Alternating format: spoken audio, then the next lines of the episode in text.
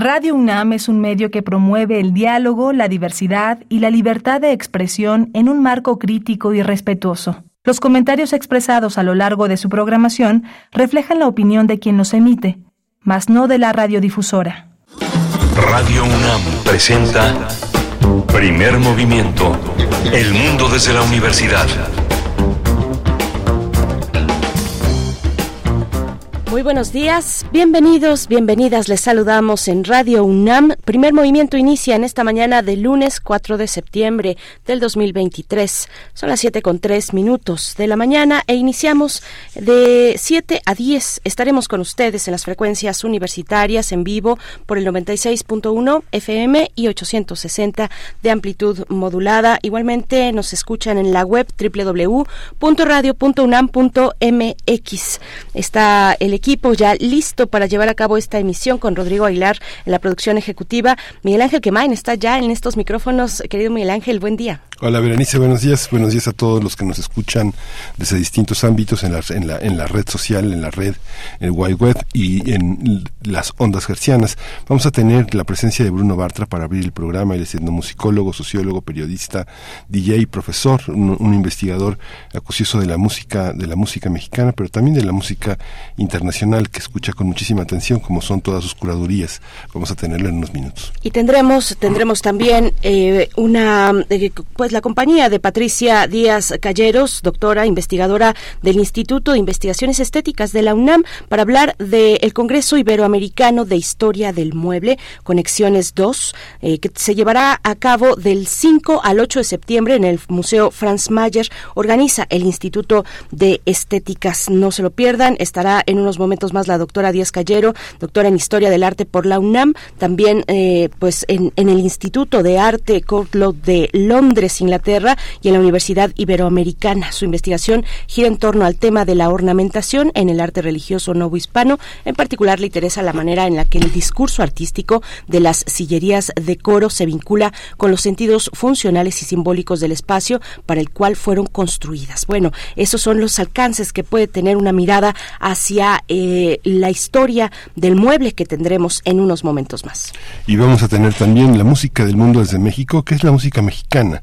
Ponce, cuatro danzas mexicanas de Rodolfo Ritter, al piano. Es el tema que Guillermo Teo Hernández ha elegido para este día. Guillermo Teo Hernández es investigador, eh, profesor, es un ingeniero dedicado a los soportes sonoros e investigador de música de concierto. En la nota del día hablaremos de Raquel Tibol con motivo de los 70 años de su llegada a México y del centenario de su nacimiento. Raquel Tibol, ustedes sabrán, pues eh, tuvo una estancia muy importante, muy importante en Radio UNAM, pues con muchísimas entrevistas y otro tipo de programas diversos de sus intereses respecto al arte y no solamente al arte, al arte, a la crítica de arte, del arte eh, mexicano, muralismo, también vanguardia. Bueno, eh, en varios sentidos estuvo eh, también pues muy ligada, muy cercana a la izquierda, a la izquierda mexicana y vamos a conversar eh, bueno, eh, con el motivo, con este motivo, porque Radio UNAM transmitirá varios de esos programas, bueno, son muchísimos programas y más de 100 estará transmitiendo o retransmitiendo Radio UNAM. Vamos a conversar sobre el legado de Raquel Tibol con Nora Satanovsky, hija de la crítica de arte y periodista, escritora también Raquel Tibol. Y vamos a tener en la nota internacional Gabón el golpe de Estado. La doctora Hilda Varela va a estar con nosotros. Ella es una especialista en África, es doctora en ciencia política por la UNAM y es especialista en política contemporánea e historia política de África. Hoy Miguel Ángel Quemain nos trae la poesía necesaria de este lunes. Y vamos a tener en la mesa del día la 21 Semana Internacional de la Dramaturgia Contemporánea que va a llevarse a cabo del 3 al 6 de septiembre. Vamos a hablar con Boris Schoeman, director, actor, traductor, editor y docente de teatral, eh, fundador de la compañía Los Endebles y director artístico del Teatro La Capilla. Va a estar también con nosotros Juan Carlos, Juan Carlos Embriz. Él es profesor de la Universidad Autónoma del Estado de México, una de las sedes, una de las sedes de, este, de esta Semana Internacional de la Dramaturgia Contemporánea.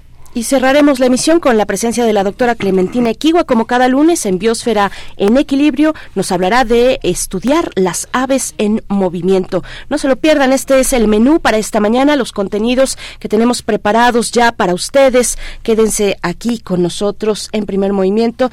se me pasaba por ahí, Crescencia Suárez está en la consola, en la operación técnica. También nos acompaña Antonio Quijano del otro lado del cristal. Iniciamos, iniciamos eh, para, pues, con la música está Bruno Bartra para comentarnos de qué va esta propuesta de hoy lunes.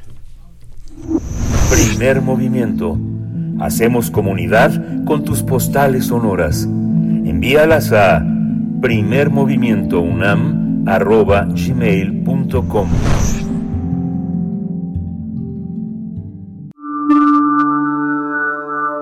Curadores musicales de Primer Movimiento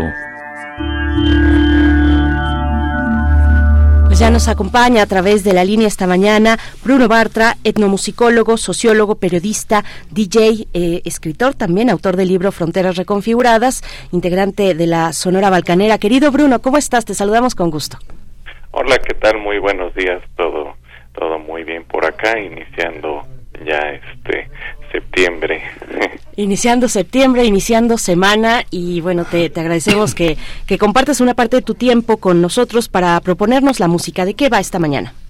Claro que sí, hoy decidí este pues eh, hacer una selección, digamos, a partir de un encuentro que tuve con unos amigos en la semana, una selección de, eh, de estas músicas que que eh, populares que son influidas por la música clásica, es decir, un tanto así como versiones en música popular de, de algunas piezas de, de música clásica. Entonces vamos a iniciar con, con la versión que hizo Chicha Libre, esta banda de cumbia psicodélica eh, francesa de Nueva York, este, que hizo del año 100 eh, número uno de Eric Satie, en clave desde luego de cumbia amazónica.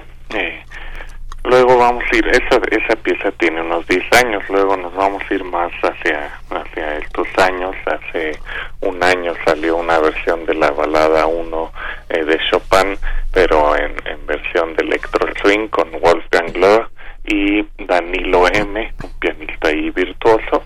Se hace una versión pues en electro swing. Luego hay una de las rarezas de Tom C, este gran eh, músico brasileño, brasileño eh, digamos que hace tres años salió un álbum de rarezas y dentro de esas había una pieza eh, llamada eh, ¿Quién no puede ser Tchaikovsky? Eh, que no puede ser eh, Tchaikovsky y digamos que se integra eh, empieza el, el, concierto para violín y luego se pasa a la instrumentación típica de la tropicalia.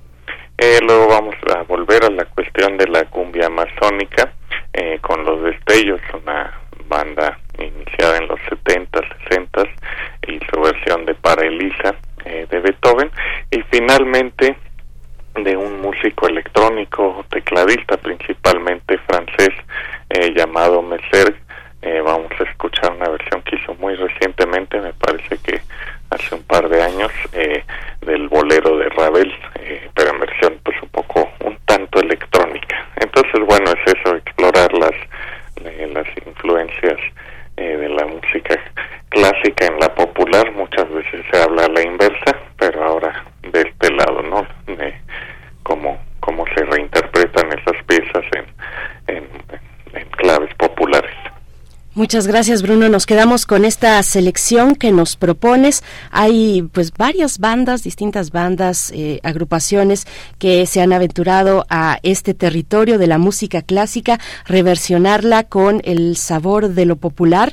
Muchas gracias, Bruno. Te, te dejamos en tu mañana y que tengas una excelente semana. Hasta pronto. Sí. Gracias, Berenice, y un abrazo desde luego a todo el auditorio. Este, muy buena semana. Hasta pronto, Bruno. Hasta pronto. El ángel, Gracias. Pues nos quedamos con la um, pues con la propuesta de Bruno Bartra de Satí con clave de cumbia amazónica. Vamos a escuchar.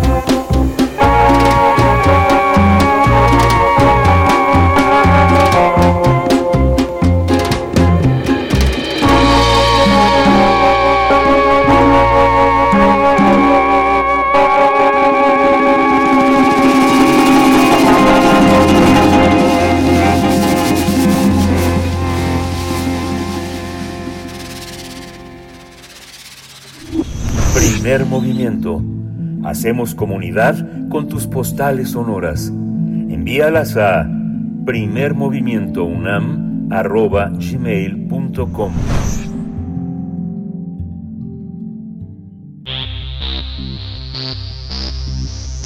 De festivales, ferias y más. Recomendaciones culturales. Cuarta edición del Congreso Iberoamericano de Historia del Mueble que organiza el, Instituto de Investigaciones Estéticas de la UNAM se va a realizar en el Museo Franz Mayer del 5 al 8 de septiembre. Este encuentro está dirigido a historiadores, historiadores del arte, conservadores, restauradores, arquitectos, diseñadores, artesanos, biólogos o estudiosos que estén interesados en este tema. El objetivo es contribuir a rastrear las implicaciones del mobiliario. Además, se busca crear un espacio para exponer y discutir resultados de los estudios más recientes sobre la historia del mobiliario en Iberoamérica. El Congreso Iberoamericano de Historia del Mueble surgió como una iniciativa de la Universidad de Oviedo en España y la Universidad Católica Portuguesa de Oporto en Portugal. Este, esta actividad se podrá disfrutar en formato híbrido, ya que también se van a transmitir las ponencias a través del canal de YouTube de esta dependencia universitaria. Vamos a tener una conversación sobre este congreso. Nos acompaña la doctora Patricia Díaz Calleros, doctora, maestra y licenciada en Historia del Arte por la, UNAM eh, y también por el Instituto de Arte Cortot, afiliado a la Universidad de Londres y la Universidad Iberoamericana también, respectivamente. Actualmente es investigadora asociada C de tiempo completo en el Instituto de Investigaciones Estéticas de la UNAM. Su investigación gira en torno al tema de la ornamentación en el arte religioso novohispano. En particular, le interesa la manera en que el discurso artístico de las sillerías de coro se vincula con los sentidos funcionales y simbólicos del espacio para el cual, para el cual fueron construidas. Nos da mucho gusto darle la bienvenida, doctora Patricia Díaz Calleros. Buenos días. Buenos días, muchas gracias. Muchas, muchas gracias. Buenos días, Patricia. Y muy interesante el tema, sobre todo en el, en el Museo Franz Mayer, que siempre se ha visto como un lugar nada más de coleccionismo, ¿no? Un, gran hombre que colecciona y que lo trae a un museo que se abre en México y que este representa una enorme curiosidad para la gente que compra y que colecciona. Pero ahora no solo es para ellos, sino es para es el motivo de una gran eh, convergencia de investigadores. Cuéntenos. Sí, hemos tenido una convocatoria muy exitosa.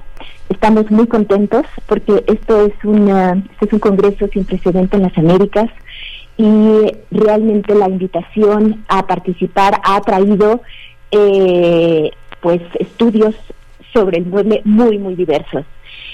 Eh, es, la idea es realmente que, el, mueble sea estudiado en un contexto cultural o en contextos culturales amplios.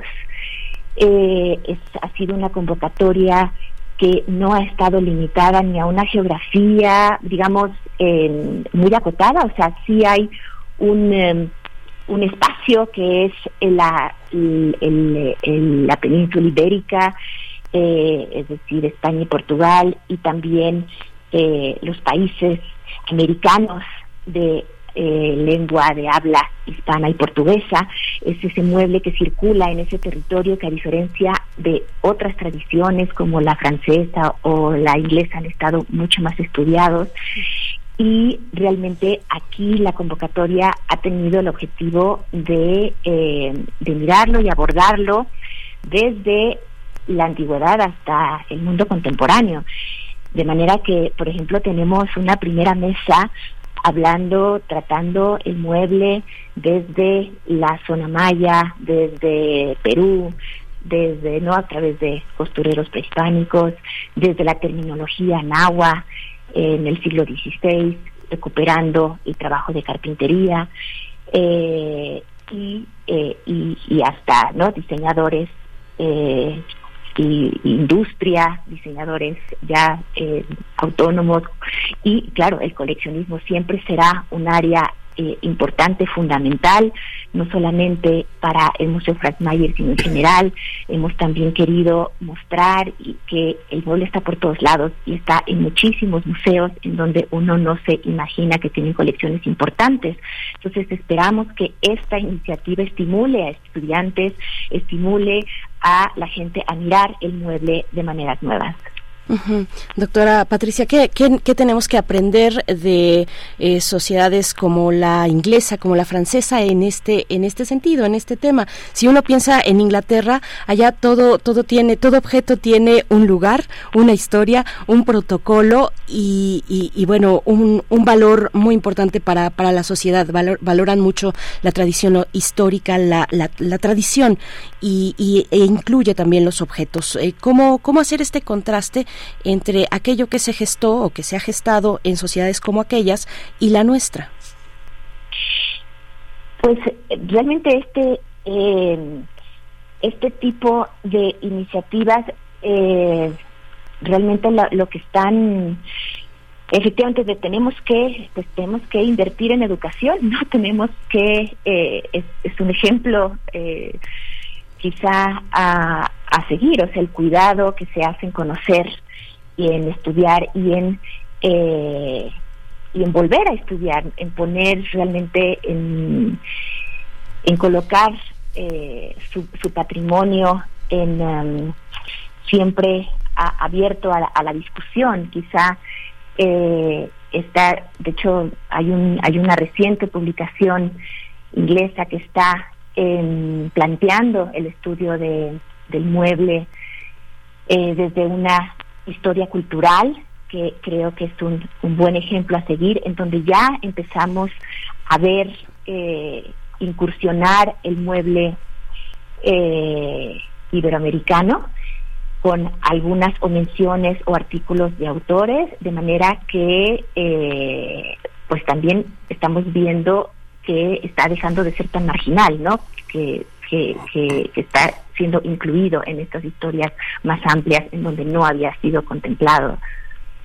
A lo largo de del periodo nuevo hispano hay una hay una hay, un, hay una enorme diversidad de mobiliario, hay una gran importación de muchísimos trabajos que vienen de Asia, de Asia hacia hacia Europa y que modifican también la visión del mueble, los enconchados, toda la parte que se hace con huesos, que todo el labrado que viene como parte del barroco. ¿Cómo, cómo, se, cómo se vive aquí? Digamos que Mesoamérica tiene una gran tradición de trabajo en huesos decorativos, tienen un carácter ritual, pero también los huesos quedan en manos de grandes jerarcas y de familias que son religiosas, ¿no? Como, cómo, cómo se da esta mixtura cómo encontramos esa mixtura con los artesanos mexicanos que son adoctrinados para aprender a manejar las maderas más, más, más nobles. ¿no? Michoacán es un estado este, eh, muy importante en esa parte, ¿no? Eh, bueno, tenemos muchísimas tradiciones realmente de muebles locales.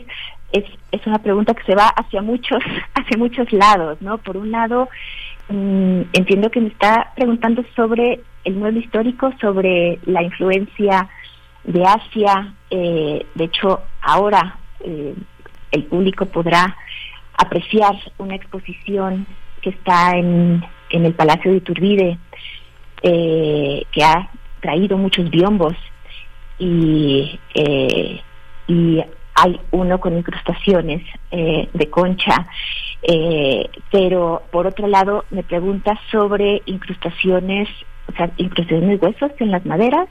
no sé si pudiera eh, explicarme un poco más la, la, pregunta. O sea, sí, ¿cómo se da, cómo se da la mixtura? ¿Cómo se da la mixtura de este del mueble en ese periodo? ¿Quién se trae? ¿Quién hace aquí las cosas?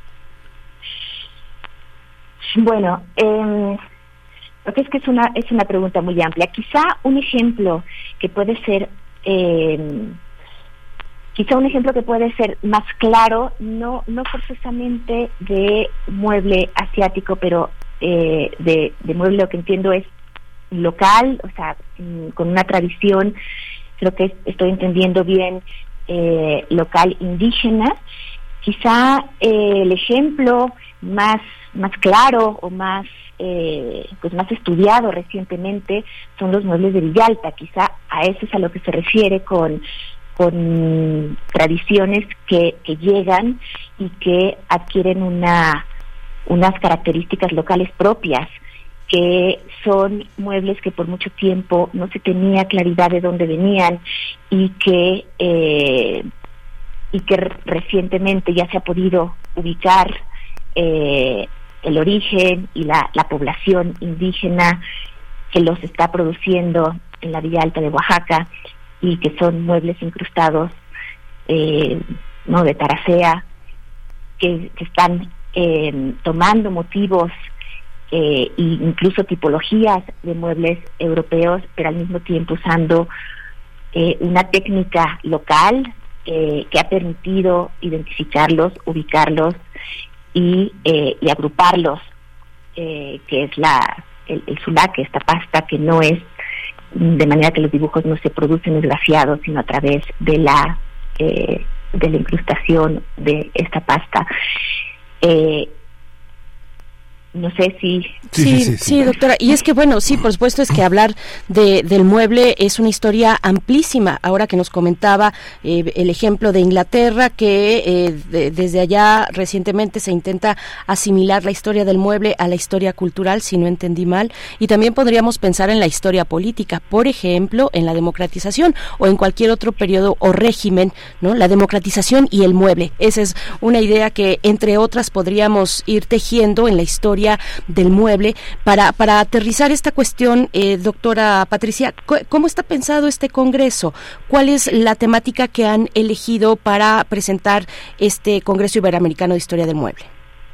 Bueno, primero, quizá retomando lo que acaba de mencionar, el tema de la historia política sí está muy presente en este Congreso a través del el uso del mobiliario, por ejemplo, para la construcción de discursos nacionales, y, eh, y la y, un tema que seguramente saldrá y que seguramente eh, generará eh, discusiones son las copias no de muebles históricos para no construcción para la construcción de identidades nacionales no ese es un tema importante ese es un tema que sí está muy presente en, el, en la historia del mobiliario. Y en, en respecto a su segunda pregunta eh, qué es eh, que lo que lo caracteriza. En un primer momento, eh, efectivamente la pregunta era si ya estábamos en momento de acotarlo quizá a una sola zona geográfica, pero hemos colocado ese subtítulo de Conexiones 2 por creer que todavía estamos en un momento en el que hay que abrir el campo realmente a, a, a, a muchas alternativas y, y que no, eh, que todavía no es momento de, de dejarlo en, en un solo tema, como puede ser coleccionismo, como puede ser arquitectos y, y, diseñadores de muebles, como no, o sea, como puede ser la industria, el comercio, sino este todavía sigue teniendo a partir de la tercera emisión que fue el Congreso de Barcelona, que le se le colocó el, el título de conexiones, conexiones técnicas, conexiones a través del comercio, conexiones a través de tradiciones artísticas y, y, también acá pues vemos que las conexiones son necesarias para estudiar el mueble entre investigadores y instituciones como puede ser el, el Franz Mayer, como son los museos, como son la, los archivos.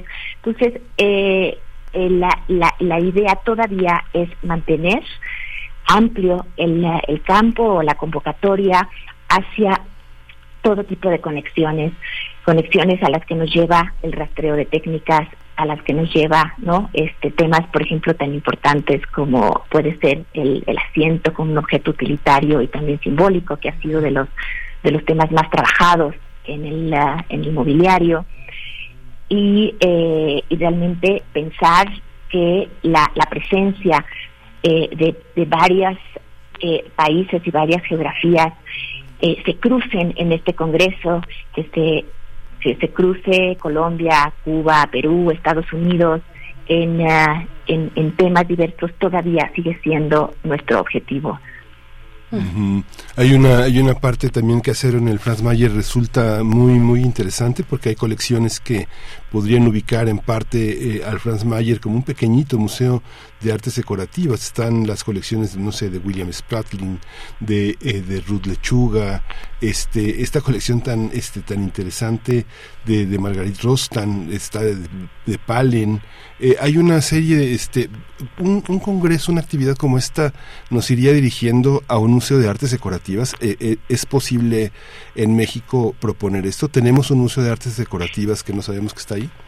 Sí, exacto. Este es un museo de artes decorativas, es un sitio privilegiado. Realmente eh, es, es cierto que siempre en esta ciudad es difícil llegar al centro, pero es un gran privilegio poder estudiar eh, estos objetos con esa diversidad de piezas, en donde pues mm, uno puede ver eh, piezas para el para el mercado eh, inglés que vienen de Oriente, uno puede ver piezas eh, de India, uno puede ver piezas con, ¿no? con, con maderas de diferentes zonas geográficas, tanto como piezas muy locales eh, de la tradición eh, americana, pueden, puedes, ¿no? Ecuador, eh, realmente vamos a, sacar, vamos a tener ahí eh, también eh, dos piezas que tienen portuguesas, entonces sí, eh, sí es un sitio privilegiado, sí, lo, sí es un museo de artes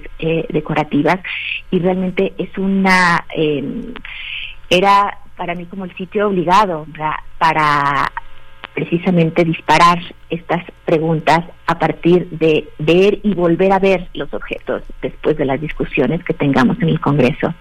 doctora, hace un momento, bueno, me voy a regresar a cuando comentaba sobre las sillerías, sobre las sillas pues un objeto que me, me, imagino y usted nos decía pues tiene ha tenido pues una recepción eh, en estos estudios muy importante por por obvias razones. Pensaría yo también la cama la cama mm, que, que debe tener una historia muy interesante también eh, ¿qué, ¿qué, decir eh, respecto a, a, esta, a esta cuestión, a este objeto? Usted le ha estudiado, decíamos en la introducción, eh, eh que está interesada particularmente en el discurso artístico de las sillerías de coro, donde se funden los, eh, la funcionalidad y el simbolismo también. ¿Qué, ¿Qué, nos puede comentar respecto a, a la manera en la que usted se ha acercado a este objeto? Sí, ahí lo que eh, yo podría comentar es que yo me acerqué a este objeto, nos podemos mover hacia el mundo eclesiástico, en donde eh, en este país muchos de los muchos de los muebles se encuentran en los lugares para los cuales fueron eh, fueron construidos, fueron eh, hechos, y eso es algo em, que que, que, los hace funcionar como piezas clave, como especies de piezas roseta para catalogar, porque todavía seguimos teniendo un problema enorme de catalogación del patrimonio.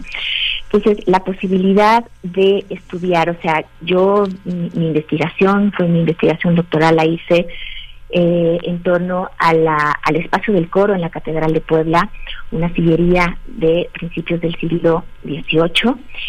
Y, eh, como le digo, a, diferencia de mucho del patrimonio que encontramos en colecciones, que precisamente por el carácter tan móvil que precisamente tiene el mueble, ¿no? Ese sentido de, de movilidad, hace que se descontextualice, hace que la catalogación siga siendo un trabajo permanente. No podemos dejar de catalogar, no podemos dejar de preguntarnos qué tenemos enfrente y a veces esas preguntas no son tan obvias y se requiere justo de trabajos interdisciplinarios.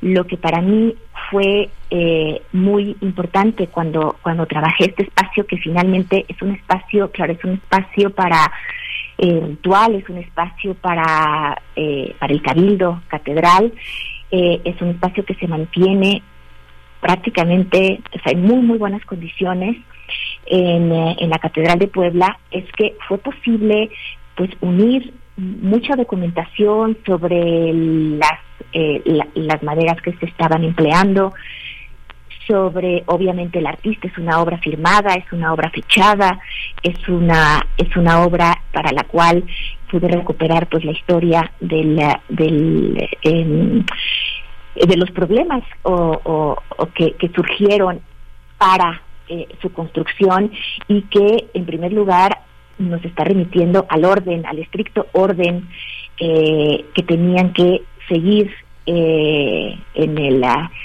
en, en, el espacio del coro para, eh, para la liturgia, que era un orden que obviamente se repetía en otros ámbitos, no era un orden que se quedaba en el coro, en un orden que uno ve también en las procesiones, en otro, en otro tipo de, de dinámica, esa jerarquía, esa sociedad tan eh, claramente jerarquizada. Entonces, estos, estas, estas eh, mobiliarios que todavía encontramos en espacios religiosos son muy importantes para también eh, funcionar como piezas que nos van a permitir eh, ordenar ese otro patrimonio que está descontextualizado y que y para el cual se requiere pues se requieren muchas muchas disciplinas, no solamente no la historia del arte. En este coloquio tenemos también la participación de, eh, de dos eh, biólogas que han eh, estudiado, que han sido muy entusiastas para el, el estudio de la, del patrimonio cultural y que han proporcionado datos fundamentales para poder presentar bases de del entendimiento de estos bienes eh, a, corto, mediano y largo plazo. Hay una parte, bueno, quien conoció a Margarita Rostan, este, a Margarit Rostan, que estaba, ella estaba, despachaba allá en el Palacio de Hierro Durango y es una de las grandes coleccionistas de arte popular mexicano, sobre todo el textil. Como eh, parte de la catalogación tiene que ver esa, esa colección cuando ella decidió también legarlo, le lega también un, un tema, un desafío que es un problema de catalogación de una serie de textiles indígenas que los indígenas, pues, eh, las, las, las, las, los amuzgos, toda la gente que hace estas obras, pues no tiene el concepto de descatalogar, por ejemplo, ¿no? Sino que hay muchas cosas que deja de hacer, porque deja de haber ciertas tinturas, ciertos textiles, ciertas cosas, pero que quedan en nuestro patrimonio, en la memoria histórica, como algo que se hizo y que forma parte de una, de una tradición artística. ¿Cómo, cómo se mezclan estos dos elementos, lo popular, lo artesanal, y lo, y lo, y lo artístico elaborado con una gran herramienta este, muy elaborada, por ejemplo, ¿no? ¿Cómo ese es parte de los desafíos de la catalogación del arte mexicano? Sí, la, la, la catalogación es un trabajo permanente, es un trabajo que no solamente eh, hay que pensarlo para el arte popular, en realidad la catalogación, eh, el registro y catalogación para incluso para proteger el, el patrimonio realmente lo tenemos en todos los campos. Nosotros si lo queremos llevar a, a, la, a la historia del mueble, quizá lo que habría que recordar es que precisamente en 1985 Banamex hizo una gran exposición sobre el mueble mexicano. Y eh, y que es, es, es, es, también no una institución interesada en el eh, en, en, este mueble y que sí no eh, realmente sí tenemos nosotros también interés en, uh, en, en, entrarle. Eh, una de nuestras ponentes va a hablar sobre el mueble popular eh, en el periodo de Franco. Entonces, sí, definitivamente no es no es un ámbito que veamos desligado de eh, de las del, del, del otro tipo, al contrario, ¿no? Sí hay eh, conexiones entre eh, tradiciones que podrían verse como, como, como más culta y el, y el mueble tradicionalmente llamado eh, popular. Sí, eh, pues muchas gracias, doctora. Bueno, los catálogos de, de fomento cultural eh, de Banamex sí, sí son un tema que, que, que, está, que está ahí de manera muy interesante, doctora. Muchas gracias.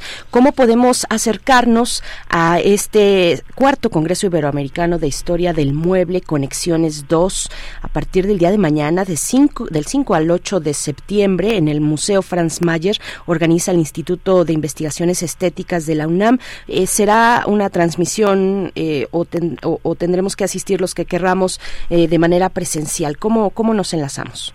Tiene un formato híbrido. Hemos querido tomar lo mejor ¿no? de, los, de los dos mundos, lo que nos ha eh, permitido o enseñado eh, la pandemia y la situación que no que sigue siendo todavía difícil de manera que, que tenemos un formato híbrido. Todos los que quieran llegar están muy bienvenidos. Llegar directamente al museo se pueden inscribir. Eh, el registro lo vamos a iniciar a las nueve de la mañana el día de mañana. Y quienes no puedan también pueden participar y seguirnos a través de YouTube. También vamos a estar transmitiendo en vivo. Eh, la idea de que todas las transmisiones sean por las mañanas tiene el objetivo de que seamos también compatibles con horarios en otros lados del mapa del, globo eh, terráqueo que también estas eh, conferencias puedan ser vistas. Tenemos ponentes que van a estar transmitiendo desde Portugal, desde España o desde México que no han podido viajar por diferentes circunstancias, de manera que que quien esté interesado puede ir a una mesa a, ¿no? o inscribirse y seguir todo el congreso para eh, para solicitar una constancia, ¿no? Pero esta es un, es un formato muy abierto para todo el público. Pues muchas gracias, doctora Patricia Díaz Callero. El canal de YouTube, eh, imagino, se refiere al del Instituto de Investigaciones Estéticas de la UNAM. Ahí podremos seguir las transmisiones. Muchas gracias, doctora. Exacto, muchas gracias. Gracias. Vamos a ir con música. Vamos a escuchar de la curaduría de Bruno Bartra la balada número uno de Wolfgang Lord y Danilo M.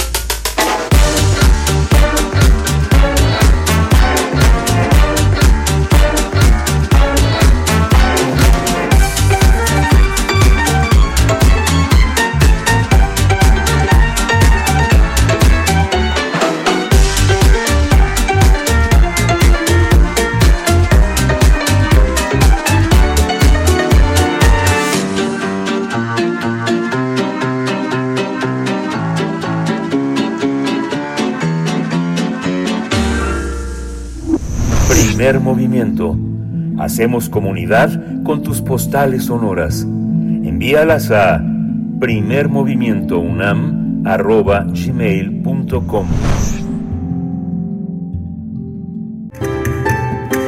La música del mundo desde México. Nos acompaña ya esta mañana Teo Hernández, ingeniero dedicado a soportes sonoros, investigador de música de concierto en esta sección. Hablaremos de la música mexicana.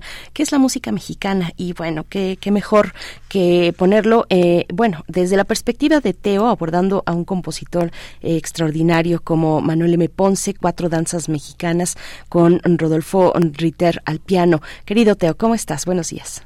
Muy buenos días, este Berenice, Miguel Ángel, todo el equipo de Primer Movimiento. Pues es un tema muy interesante este, si nos eh, realmente no es una cosa trivial el recapacitar sobre qué es la música mexicana y más en este en este mes, ¿no? Donde tenemos que repensar la, lo que es lo mexicano, ¿no? ¿Qué es la música mexicana?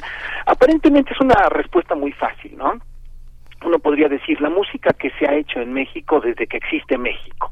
Entonces tendríamos que plantear aquí, bueno, eh, la consumación de la independencia, 1821, de ese momento para acá, todo eso eh, es música mexicana. Pero entonces estaríamos de alguna forma borrando de un plumazo la música anterior o los hechos culturales anteriores. Entonces podríamos abordar otra definición, ¿no? La música que se ha hecho en territorio de lo que hoy es México, incluso desde lo que es la Nueva España.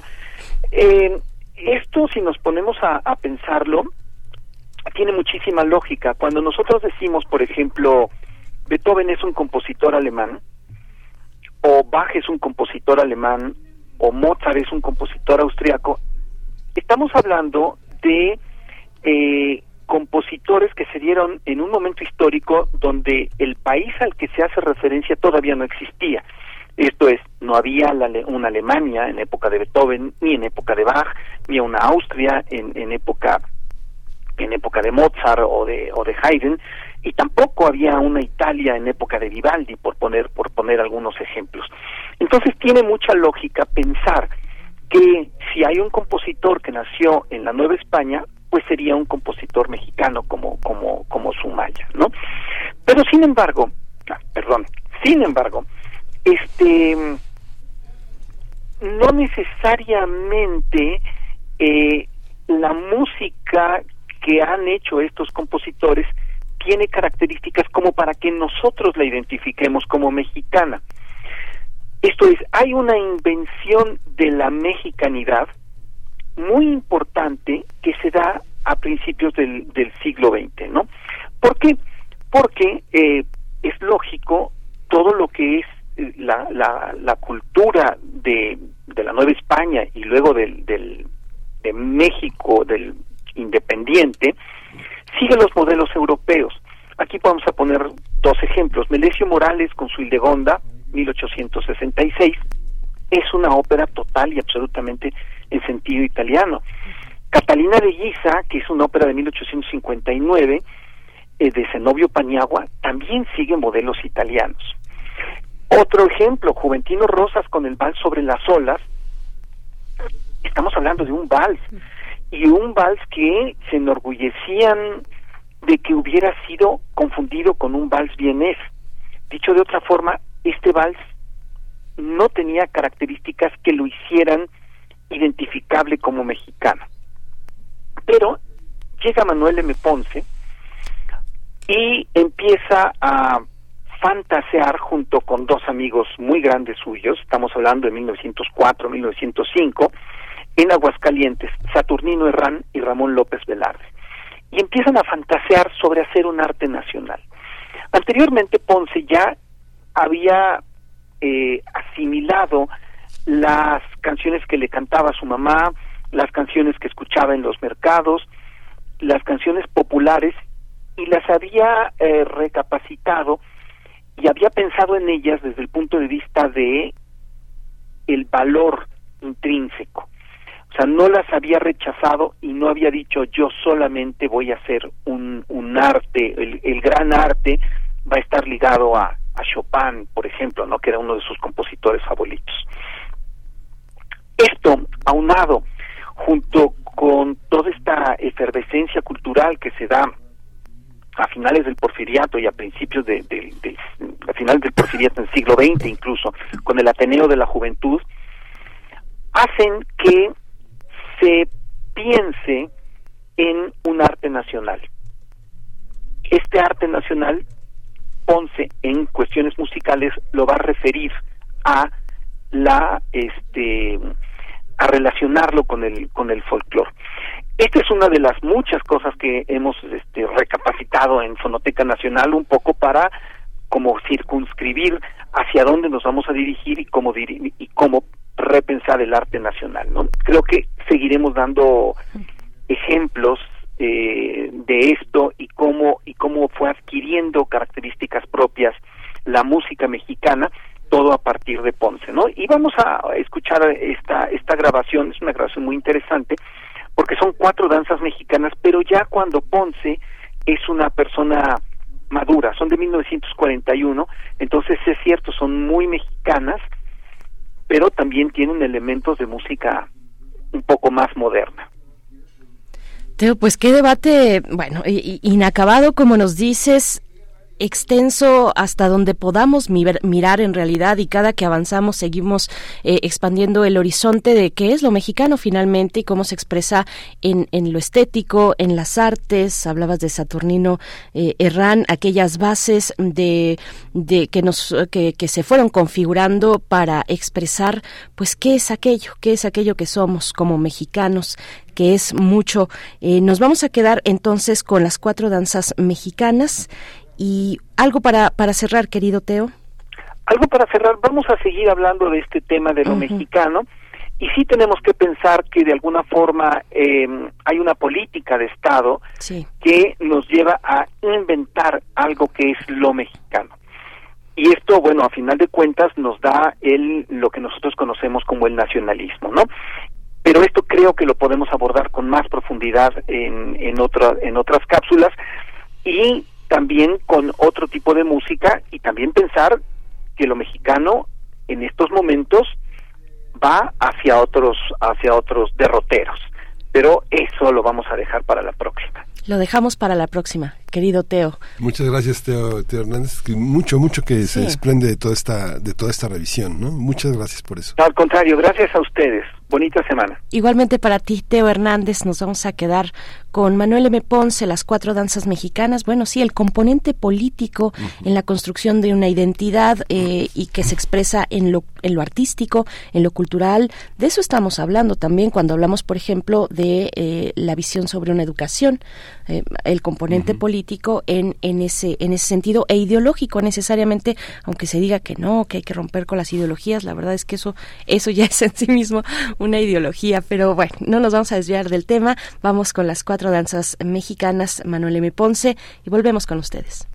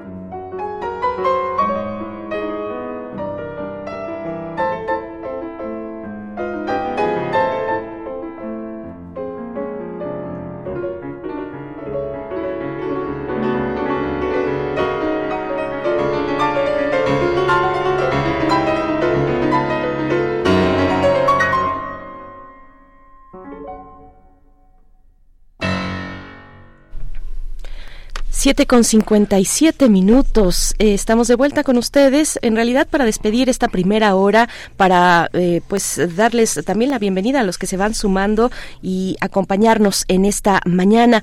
Vamos a ir al corte, pero antes en la propuesta musical de Bruno Bartra, que tiene que ver con la influencia de la música clásica en la música popular, vamos a escuchar de Tom C. Esta propuesta se titula ¿Quién no puede ser Tchaikovsky?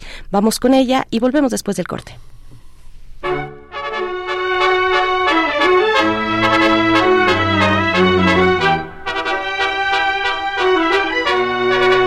Quem não pode se Tchaikovsky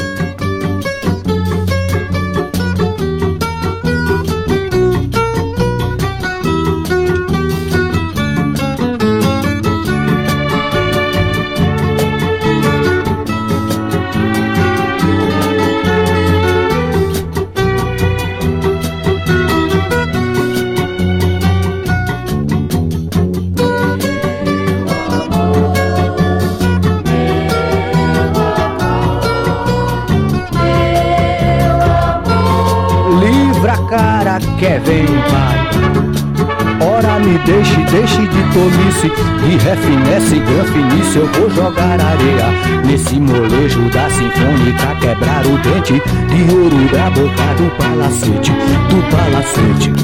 Por gentileza, deixe de fineza Biciclinique, chique-trique Que eu não vou trocar o pandeiro do Jackson Pelo Tchaikovsky nem Nem pela coroa do rei do Baiano tirar pela sanfona do rei do Baião. E pela coroa do rei do Baião E tirar pela sanfona do rei do Baião E tirar pela coroa do rei do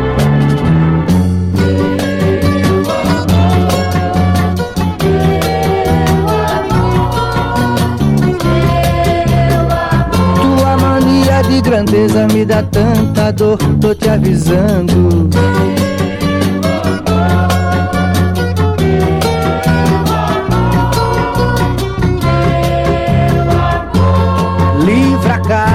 Quer ver Bahia.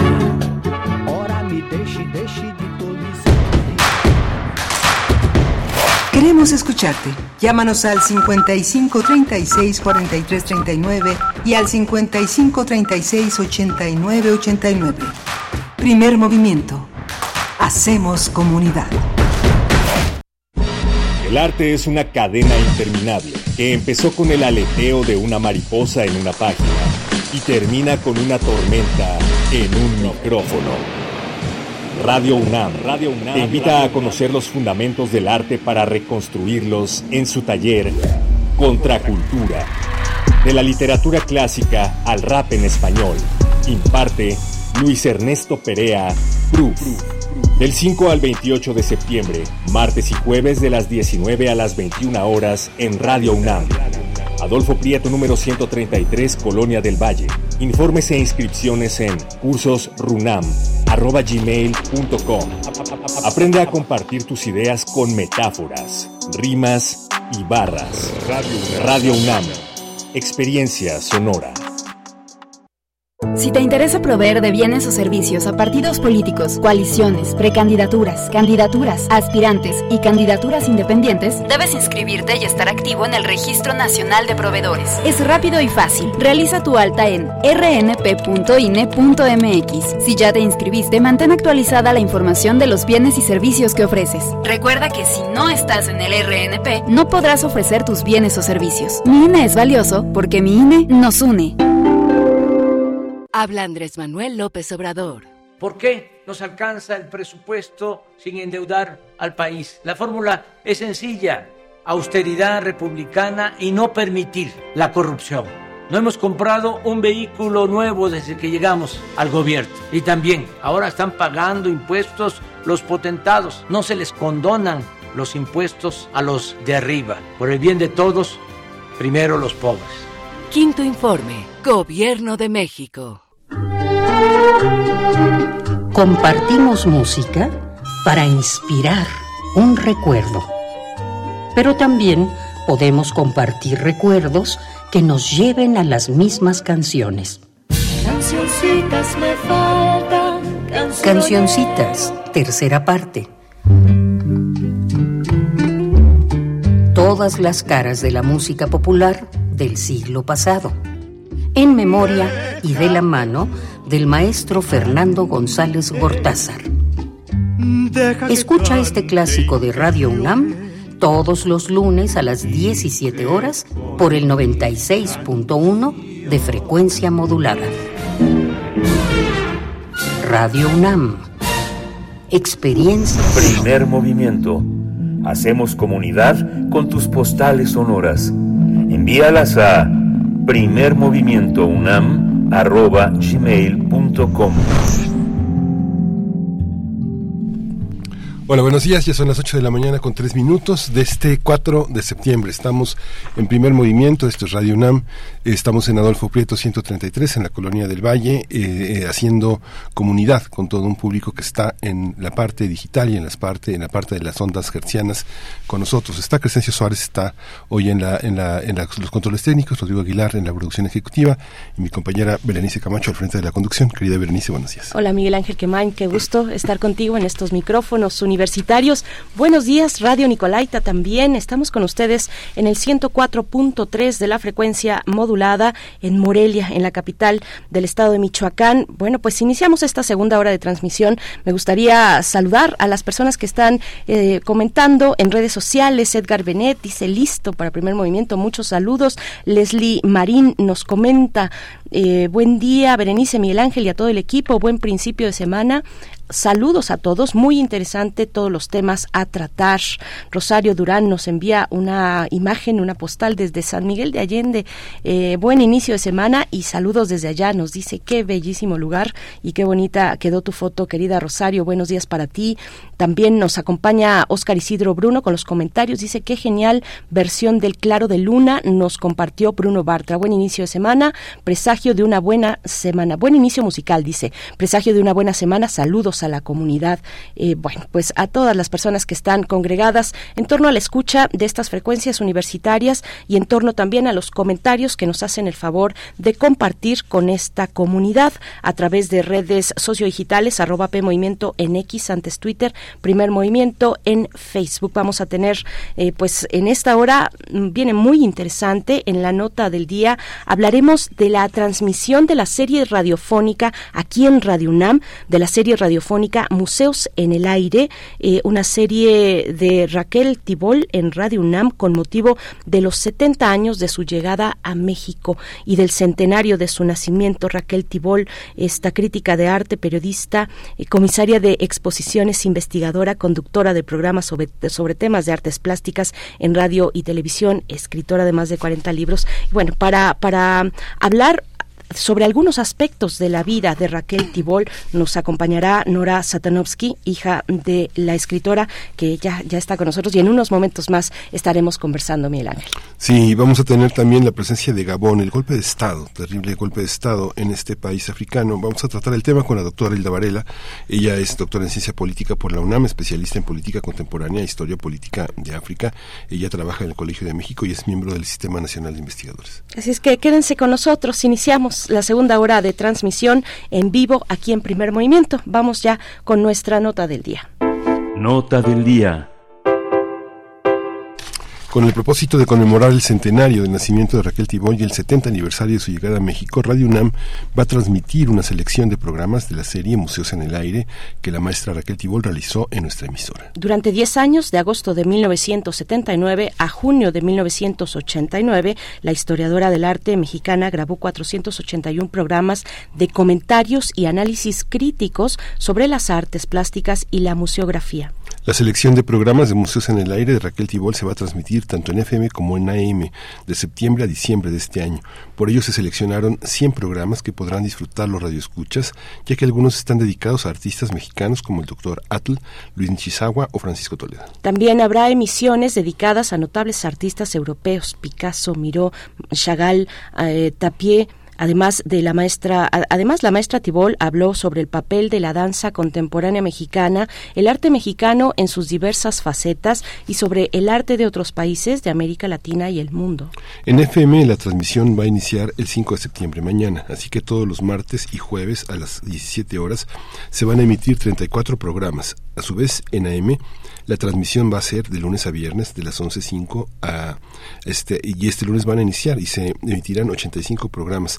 La serie completa puede consultarse en el podcast de Radio UNAM. Pues vamos a conversar, vamos a tener una charla sobre Raquel Tibol. Nos acompaña su hija, Nora Satanovsky. Gracias, Nora, por estar esta mañana. Buenos días, bienvenida. Buenos días, muchas gracias por la invitación. Gracias. Gracias, Nora. ¿Por dónde, por dónde empezar a abordar la imagen de la, la, la, la presencia de una mujer tan importante para la, para la crítica y la investigación artística en México?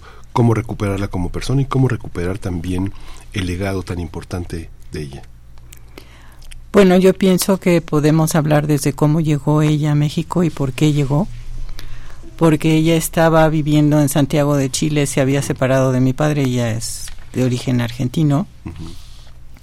Y entonces se va a Santiago porque además en Santiago de Chile un hermano de ella era gerente de una estación de radio y ella empieza, porque originalmente Raquel quería ser poeta y escritora de, de literatura, digamos, de novelas. Uh -huh. eh, pero entonces cuando se va a Santiago es cuando empieza su labor periodística en diferentes revistas y eh, en el, esto fue en 1952 ella además sigue colaborando con un periódico, con la prensa, en el suplemento cultural de la prensa de Argentina. Y César Tiempo, que era el director de ese suplemento en 1953, iba a suceder en Santiago de, de Chile el Congreso de la Cultura, organizado por Neruda, y el único que iba a ir por México era Diego Rivera. Entonces César Tiempo le encarga a Raquel que lo entreviste Raquel estaba además ya como muy integrada al medio cultural chileno y tenía mucha idea de cómo estaba organizado el Congreso. Entonces, bueno, cuando lo entrevista a Diego, eh, supongo que se cayeron muy bien, fue así como simpatía mutua. Pero eh, una de las propuestas de este Congreso era que eh, en cada país había que reproducir ese Congreso. Entonces, eh, Diego la invita a Raquel a venir a México como secretaria para organizar ese congreso, porque siempre se ha dicho que Raquel llegó como secretaria de Diego, pero no es que Diego fue a Santiago de Chile a buscar una secretaria, él tenía secretaria y Frida tenía secretaria. Entonces, eh, por esa razón es por la que Raquel pues llega a México y se enamora del país, bueno, porque además, digamos, llegó y Diego la llevó a conocer los murales y le mostró el arte prehispánico y además ella tuvo que contactar con toda la intelectualidad porque tenía, como se iba a hacer el congreso aquí, pues había que hacer toda la promoción, entonces conoció a todo el mundo. Uh -huh. ¿Cómo? O sea, no fue cualquier llegada. No uh -huh. fue cualquier llegada y tampoco fue cualquier entrevista, me imagino, aquella con, con Diego Rivera. ¿Cómo, cómo fue eh, si no estoy equivocada, fue en un viaje en tren. Lo que pasa es que ellos, de, de eh, es decir, por una parte a Diego y a los demás participantes los llevan a conocer Chile. Uh -huh. ah. Entonces él le dice a Raquel, véngase en el tour. Uh -huh. Y yo le doy la entrevista y además le dice, le doy la entrevista, pero tiene que escribir sobre mi esposa Frida Kahlo. Entonces, en, ahí es donde se conocen más y ya cuando deciden que si Raquel viene a México, primero pasan a Bolivia y después ya llegan acá. y llegan a la Casa Azul. Sí, además, bueno, Raquel Tibol, digamos, en esa recuperación del mundo intelectual mexicano, este eh, Raquel Tibol participó en la fundación de Proceso, participó en la fundación de la jornada, digamos que ella sí. logró reunir muchísimos uh, artistas, todo el mundo se cruzaba los dedos de cómo iba a salir adelante la, la, primera llegada de dinero a la jornada y ella organizó, no sé, en una semana, dos semanas, más de 100 pintores que donaron una su subasta. ¿no? Fue la primera. Entonces, esta parte de Raquel en el periodismo mexicano fue también muy importante, ¿no? porque realmente es una, es, no solo es, no solo es promotora, sino fundadora de algo que podemos considerar como un nuevo periodismo en México, ¿no? que se inaugura con proceso en noviembre del 76. Este, una de las cosas, eh, hay un texto que escribió Juan Coronel para un libro, un texto sobre Raquel, y él lo que, lo que dice es que uno de los aportes más importantes de Raquel es justamente el... Eh, siempre basarse en los datos duros, en siempre su trabajo eh, hacerlo con una consistencia en cuanto a la información. Pero además hay una cosa que ella practicó desde que estaba en Santiago, que es em, la interdisciplina, es decir, ella promovió mucho a gente que escribía sobre danza, sobre teatro y sobre cine además de sobre artes plásticas. Y yo creo que eh, eso lo siguió haciendo en México, esta cuestión de eh, su participación, como dices, en, en, proceso y en la jornada y en, cómo arrancaron, pero también en este vincular mucho eh, a través de polémicas, a través de diálogos, ¿no? el vincular a la gente la, la, promoción, la difusión de la cultura y la crítica de arte ya venían entonces antes de su llegada a México o en qué momento se consolida, cómo se consolida esa, esa vocación y la convicción por decantarse hacia la crítica de arte, que es yo creo que eso surge en México. Eso surge en sí, México. porque ella en realidad, digamos, en Santiago lo que va practicando mucho más es el periodismo, pero a ella en el año 1958 le encargan el tercer tomo de la Enciclopedia de Arte Mexicano, le encargan el de Arte Moderno y Contemporáneo. Y yo pienso que a partir de ahí eh, se, se imbuye mucho más en, lo que es eh, el arte mexicano. Y creo que a partir de ahí es, es cuando ya arranca mucho más como crítica de arte y con un sistema de trabajo, ¿no? ¿Cómo entender, ¿Cómo entender la participación, digamos, en estas distintas artes, en la propia crítica de arte que uno puede entender desde el Instituto de Investigaciones Estéticas o la parte histórica o la parte que está vinculada con la, con la historia política del arte mexicano? ¿Cómo, ¿Cómo conjuntarlo? ¿Es necesario conjuntarlo? Yo recuerdo cuando publicó este libro sobre arte latinoamericano, era por primera vez como una, una gran confluencia de, de las grandes corrientes que ella había tomado como por separado como por separado de los pintores latinoamericanos, no sé, pienso en Bob Rauschenberg, pienso en Adolfo, en, este Morales, ¿no? Morales, este Jacobo Borges, todo, todo de pronto aparecen trezados en un libro enorme de una gran ambición. ¿Cómo conjuntar estas partes? ¿Cómo se ponen de acuerdo los investigadores para, para acudir a un archivo tan grande como el que ella tenía? Yo creo que eh, recordemos que Raquel no tuvo no tuvo la formación académica que puede tener alguien de investigaciones estéticas. Ella tuvo una formación literaria, pero sí tenía muy arraigado esta cuestión de justamente de este abanico, ¿no? De tener un abanico en, para llegar a a las artes en general, ¿no? Es decir, era una manera de, de abarcar que tenía ella. Nora, hablando de, la cuestión de la formación, a mí me gustaría que nos comentara un poco de, la infancia, de los primeros años, de aquellos años que están lejanos a México y que tal vez pues no están tan inmediatos, porque conocemos a nuestra Raquel Tibol, ¿no? Eh, a nuestra Raquel Tibol mexicana, crítica de arte, periodista, inclinada hacia la izquierda también, con un trabajo muy importante político en ese sentido, desde, desde la cultura, eh, viendo todos estos elementos de lo político en las instituciones culturales, pero vamos a... Y también hacia las mujeres, Raquel trabajó mucho por la mujer. Eh, en cuanto a su infancia, Raquel nació en, la provincia, en, Argentina se le llama provincia lo que llamamos estado aquí, en un lugar pequeño que se llama Basavilbaso, que era un lugar de cruce de trenes, entonces era un lugar donde había mucho movimiento. Ella nace ahí y eh, desde chica, motivada por un amigo, aprende poesías de memoria que le gusta recitar delante de todo mundo. Se, acostumbra desde chiquita. Y eh, ellos tenían en este lugar hasta cuarto año de primaria y después tenían ya que irse a Buenos Aires a seguir estudiando, pero es en este lugar donde ella nace y donde se forma. ¿Qué pasa en, Buenos Aires? ¿Cómo empieza a surgir esa beta de, periodista, de escritora? ¿Qué pasa en esos años? Sobre todo es de escritora. Ella publica en 1950 un libro de cuentos que se llama Comenzar es la esperanza y publica en varios momentos poemas, porque su idea era ser, incluso había empezado a escribir una novela que al final solo un pequeño capítulo lo publicó en la jornada ya, digamos, ya en sus últimos años. Pero ella estuvo ligada a un grupo de jóvenes que sí estaban muy vinculados con el mundo artístico en Buenos Aires. Y entonces, bueno, pues empezó a hacer sus, sus pininos en ese sentido. Pero es, es en Santiago donde arranca como periodista y es en México donde pues realmente ya es la periodista, la crítica de arte, la curadora, la... Sí, un híbrido, ¿no? Sí. Sí.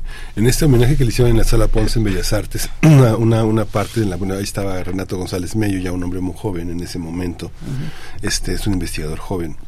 Pero está, estaba Armando Ponce, que fue su editor toda la vida en proceso. En proceso. Este, estaba Teresa el Conde, ¿no? Había, había mucha gente ahí que, con la que ella había polemizado mucho, ¿no? Digamos, bueno, el adjetivo que era temida era una, una crítica muy temida. Ella carecía de la politez que hay en México, esa, esa cuestión tan, este, tan, ¿cómo, cómo diría uno decís, tan cortés, ¿no? Ella era muy directa muy directa a pesar de que la gente que los pintores que la frecuentaban podían ser muy muy adheridos a ella con mucho afecto pero ella no tenía ningún empacho en decir las cosas que pensaba. Había, hay una parte muy, muy, este, muy difícil de decir en las artes de manera directa lo que se piensa, ¿no? Cuando e, e, ella, era muy directa. ¿Cómo es esa visión tuya como de ella, alguien tan, tan directo? Por ejemplo, pienso en otro crítico que a mí me parece fundamental, que es Jorge Ayala Blanco. Jorge ha preferido alejarse de los cineastas para poder hacer una crítica que ella considera libre, pero Raquel nunca lo consideró estar lejana, más bien ella iba, iba a talleres, iba a los centros. Pero es que yo creo que es diferente en el caso del cine que en el caso de las artes plásticas, porque la manera de trabajar de Raquel era que ella primero se imbuía en el artista, o sea, se enteraba a fondo y después sí iba a los talleres, es decir, iba a los talleres, iba a las exposiciones. O sea, para Raquel la presencia era muy importante. Y entonces ahí establecía el diálogo con los artistas. Eh, Nora, voy a tomar aquello que nos sugería sobre el trabajo con otras mujeres y eh, que, nos pueda comentar al respecto y, y, también del momento en el que, bueno, la trae Diego Rivera para, para acá, la invita a México y, bueno, tiene su encuentro con Frida Kahlo. ¿Cómo fue ese momento? ¿Cómo se trabó esa amistad entre eh, Rivera, Calo y Tibol? Lo que pasa es que cuando llegan a México, el 25 de mayo de 1953, llegan directo a la Casa Azul. Entonces, eh, a Raquel lo que le dicen es que, bueno, además de todo, que ojalá se haga cargo de Frida, para que pueda descansar un poco Cristina, la hermana de Frida. Ahora yo me imagino a Raquel, que viene de Argentina, llegando a ese mundo de los Rivera Caló, debe haber sido, como ella siempre dijo, un shock. Entonces ella se queda en la Casa Azul varios meses. Frida ya está muy enferma, están por amputarle la pierna. Y eh, Raquel, para sacarla de este sopor y de la angustia, es cuando le sugiere que él le cuente su biografía. Y a partir de ahí es que escribe el primer artículo sobre Frida y después, bueno, más adelante la diferentes libros. Diferentes libros. Y, y, proponía ese punto de partida con Frida Kahlo para hablar del trabajo con las mujeres, de Raquel Tibol con otras mujeres. Bueno, por una parte Raquel sí eh, participó mucho en todo lo que fueron congresos de mujeres en diferentes partes del mundo y escribió mucho sobre las artistas plásticas mujeres. Incluso hay un libro de ella que se llama Ser y ver en el arte que es exclusivamente sobre mujeres. perdón, le toca le toca llegar a México cuando está eh, iniciando el voto de la mujer en México, ¿no?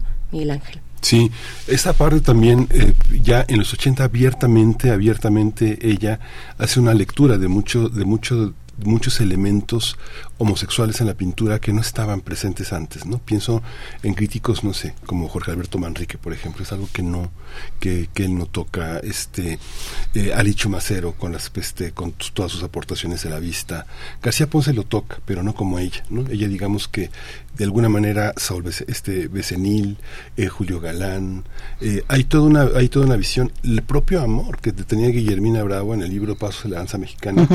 Guillermina no nunca se declara abiertamente como homosexual, no, no, no lo necesita, pero hay una parte en la, en la visión de Raquel en la que incluye ese elemento epistemológico, cognitivo, como parte del artista contemporáneo de los años 80 y 90.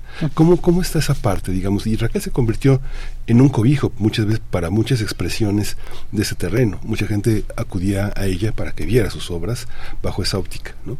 Que era un feminismo todavía muy muy muy incipiente entre nosotros. Sara Sefcovic este lo promueve, Marta Lamas, pero está ella de una manera muy insistente en el terreno de las artes. Bueno, finalmente pues eh, era su posición y yo creo que en muchos sentidos Raquel pues fue una mujer de avanzada, ¿no? En ese sentido.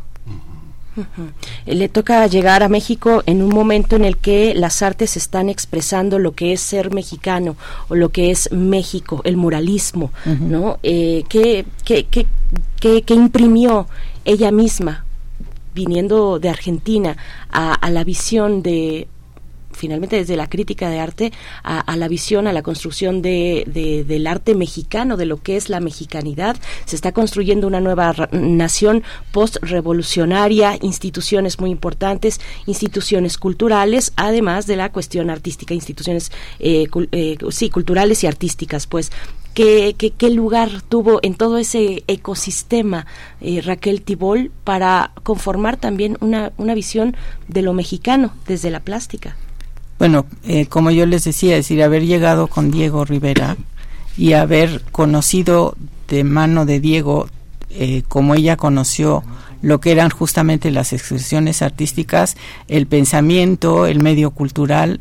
Entonces ella se integra totalmente, se pone a estudiar muchísimo y pues justamente se, se por algo decide quedarse aquí, ¿no? Porque ella venía para el Congreso y se regresaba y decide quedarse aquí porque se enamora del país. Se enamora del país. ¿Qué es, qué es lo que le habrá enamorado tanto de, México? Yo creo que todo, es decir, eh, la, el, el, movimiento que había cultural, eh, el arte prehispánico, es decir, ella viene de un mundo donde todo eso no existe. Y eh, pues justamente, es decir, yo creo que lo que le fascinó fue la mexicanidad. Mm-hmm. Había una parte de ella muy interesante, yo me acuerdo que la vi en un, congreso que organizó Lalio Ferrer sobre el Quijote, ¿no? Los coloquios cervantinos que hacía en Guanajuato, y era para estaba muy cerca de Cervantino, y ella llegó a la sala de prensa para hacer una nota que estaba que, ella quería hacer porque iba a mandar su colaboración y escribía máquina de una manera velocísima, ¿no? Sí, además usaba hasta el último milímetro de papel. Entonces llega a la sala de prensa del Festival Cervantino que había muchos reporteros de muchas partes del mundo, ¿no? Había mucha gente, ¿no? Y entonces ella llega a la sala, se siente en una máquina y se hace un silencio enorme, ¿no? Entonces pregunta algún español, ¿quién es esa tía, no? ¿Por qué silencio, no? dice, es Raquel Tibol, pero ella, ella se asumía como una periodista cultural. Ella no hacía como con la gente incluso muy joven no hacía esa distinción de yo soy la crítica de arte, tienen que abrirme camino, sino que era una persona que, que era que, que formaba parte de una de algo que le conocen despectivamente muchos como la tropa, ¿no? Ahí va la tropa, los reporteros. Ya lleva Raquel Tibol. ¿Cómo lo entiende ahora Nora este, a esta distancia, verla como parte de la tropa, como parte de los periodistas culturales, de, de, de las personas, como se dice vulgarmente, de a pie? Lo que pasa es que hay esta idea de Raquel y de los tibolazos de proceso.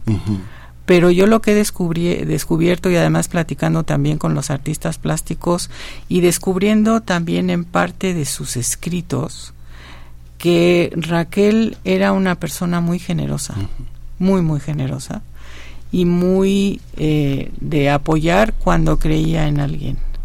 Entonces podía ser muy dura en, en su franqueza, podía ser eh, a veces grosera, pero tenía una parte muy de, de que al que quería abrirse camino, ahí estaba, ¿no? Sí. Nora, ¿qué, ha significado para, para usted eh, realizar esta retrospectiva a 100 años del nacimiento de Raquel Tibol. Antes de entrar al aire también nos, nos comentaba eh, Nora que, bueno, de las exposiciones después de la muerte de Raquel Tibol, de las exposiciones que se, que se realizaron, de las, de las, eh, pues de los ciclos de, conferencias que se realizaron en el MUAC, por ejemplo, del trabajo editorial de la UNAM con respecto a la obra de, de Tibol, ¿Qué ha significado para usted ver, ver este, en este momento a 100 años del nacimiento de, su madre? Bueno, fue, fue muy importante eh, cuando se cumplieron los cinco años de, su fallecimiento. Eh, entre el Instituto de Investigaciones Estéticas y el MOAC organizaron un encuentro que fue muy interesante, al que se puede acceder en YouTube, donde 16 académicos y se tomaron muy en serio su papel eh, analizaron el trabajo de Raquel a lo largo de, los años. Eh, lamentablemente no se publicó porque sí es, eh, es muy interesante y otra otra cosa es que se volvió a publicar el libro de escrituras de Frida Kahlo que son las cartas y los mensajes de Frida y escritos de Frida que están anotados por Raquel o sea ella explica quién es quién en, en cada carta eh, y ese libro lo volvió a publicar la UNAM el año pasado. Este, yo recuerdo una, una cuando Monsiváis escribió este libro que hizo la historia de la cultura, primero en los dos tomos que hizo el Colegio de México, la historia general de México, y luego Carlos Monsiváis sacó una parte y hizo una historia este de, del arte mexicano, ¿no? Yo recuerdo que se lo dio a leer a Raquel, ¿no? Y Raquel le dijo, este, aquí no hay que poner una fe de ratas, Carlos, ¿no? Hay que poner una fe de aciertos. Y entonces trabajó con él arduamente para corregir muchas de las cosas en las que datos, este, fechas, este, de exposiciones, número de obras, este, fallaba Carlos, ¿no? fallaba en los conceptos, pero, pero Raquel Tibol corrigió, corrigió prácticamente ese libro para que estuviera correcto. Esa parte con Monsiváis, por ejemplo, con Paz. Eh, Paz nunca estuvo de acuerdo, por ejemplo, siempre vio a Frida Kahlo como un poco advenediza a ciertos territorios, este, nunca terminó de reconocer. Cuando él reescribió Los privilegios de la vista, dejó íntegro parte de lo que él consideró los friditos, este, no García Bustos, este, este Estrada, Estrada, todos ellos. ¿Cómo, cómo, cómo lo, cómo veía Raquel esa relación? ¿Cómo lo comentó? Le llegó a comentar contigo, Nora, ¿cómo, cómo veía ese ambiente? No, Raquel en general eh, sí tenía una división. Lo que, lo que mm, Juan Coronel dice eh, es que Raquel era Raquel Rabinovich y Raquel Tibol, porque el Tibol es seudónimo. Entonces, la Raquel familiar era una y la Raquel del mundo intelectual era otra. No, no, eh, no compartía tantas cosas con la familia. Mm. ¿Y, ¿Y, cómo fue ir encontrando a Raquel Tibol eh, por otras por otras vías. Lo que pasa es que por suerte a mí me ha tocado recibir la correspondencia de ella desde chica, o sea, con compañeras desde la secundaria, hasta el año 57, 58, o sea, después de que se casa con Boris. Y eh, entonces yo he podido encontrarme con esta Raquel que ella no me platicaba de sí misma y eso ha sido un trabajo fascinante.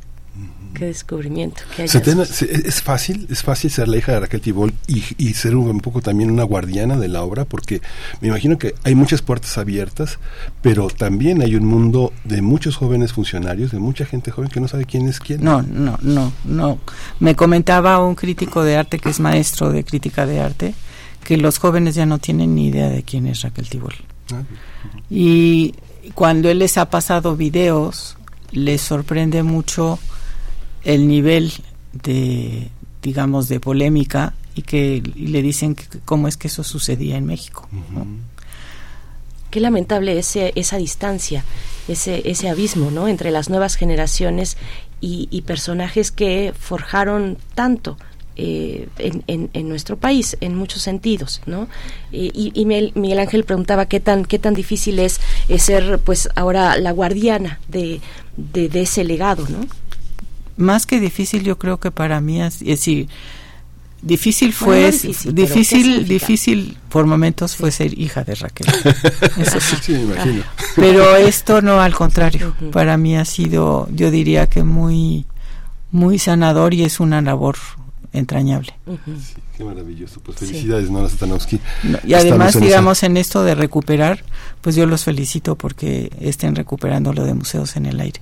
Sí, aquí tenemos enfrente a, a, Benito Taibo, nuestro director, y a Carmen Limón, que se ha hecho una labor enorme de recuperación histórica y de darle a esta estación también esa, esa potencialidad que tiene como patrimonio, patrimonio de la Universidad y patrimonio de México.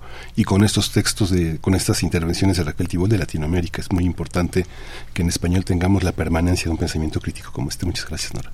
No, al contrario. Gracias. Hasta pronto, Nora Satanovsky, hija de Raquel Tibol.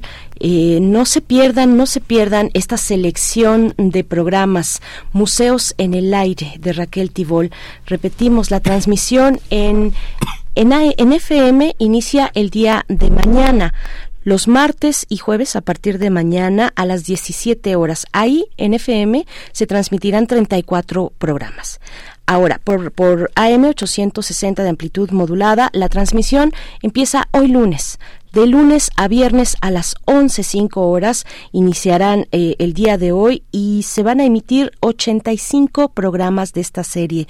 Bueno, pues la serie completa la pueden consultar en el podcast de Radio UNAM, radiopodcast.unam.mx. No se lo pierdan y aquí también estaremos haciéndoles recordatorios para que puedan acercarse pues a esta que es una, una parte eh, de la obra de legado de Raquel Tibol en, en México nuestra Raquel Tibol. Muchas gracias. Gracias, Nora. Hasta pronto. Nosotros vamos a hacer una pausa musical con la curaduría de Bruno Bartra, la influencia de la música clásica en la música popular y toca el turno de escuchar la parelisa con los destellos.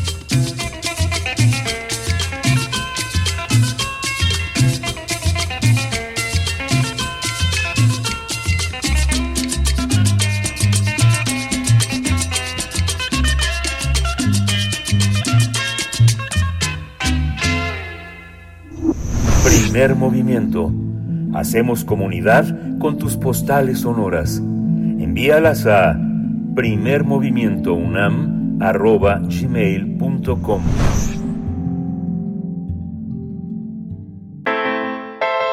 Nota Internacional la semana pasada, el pasado 30 de agosto, los militares tomaron el poder en Gabón y pusieron al presidente Ali Bongo bajo arresto, arresto domiciliario. Esto ocurrió minutos después de que el organismo electoral del Estado centroafricano anunciara que otra vez había ganado las elecciones luego de permanecer 14 años al frente de este país.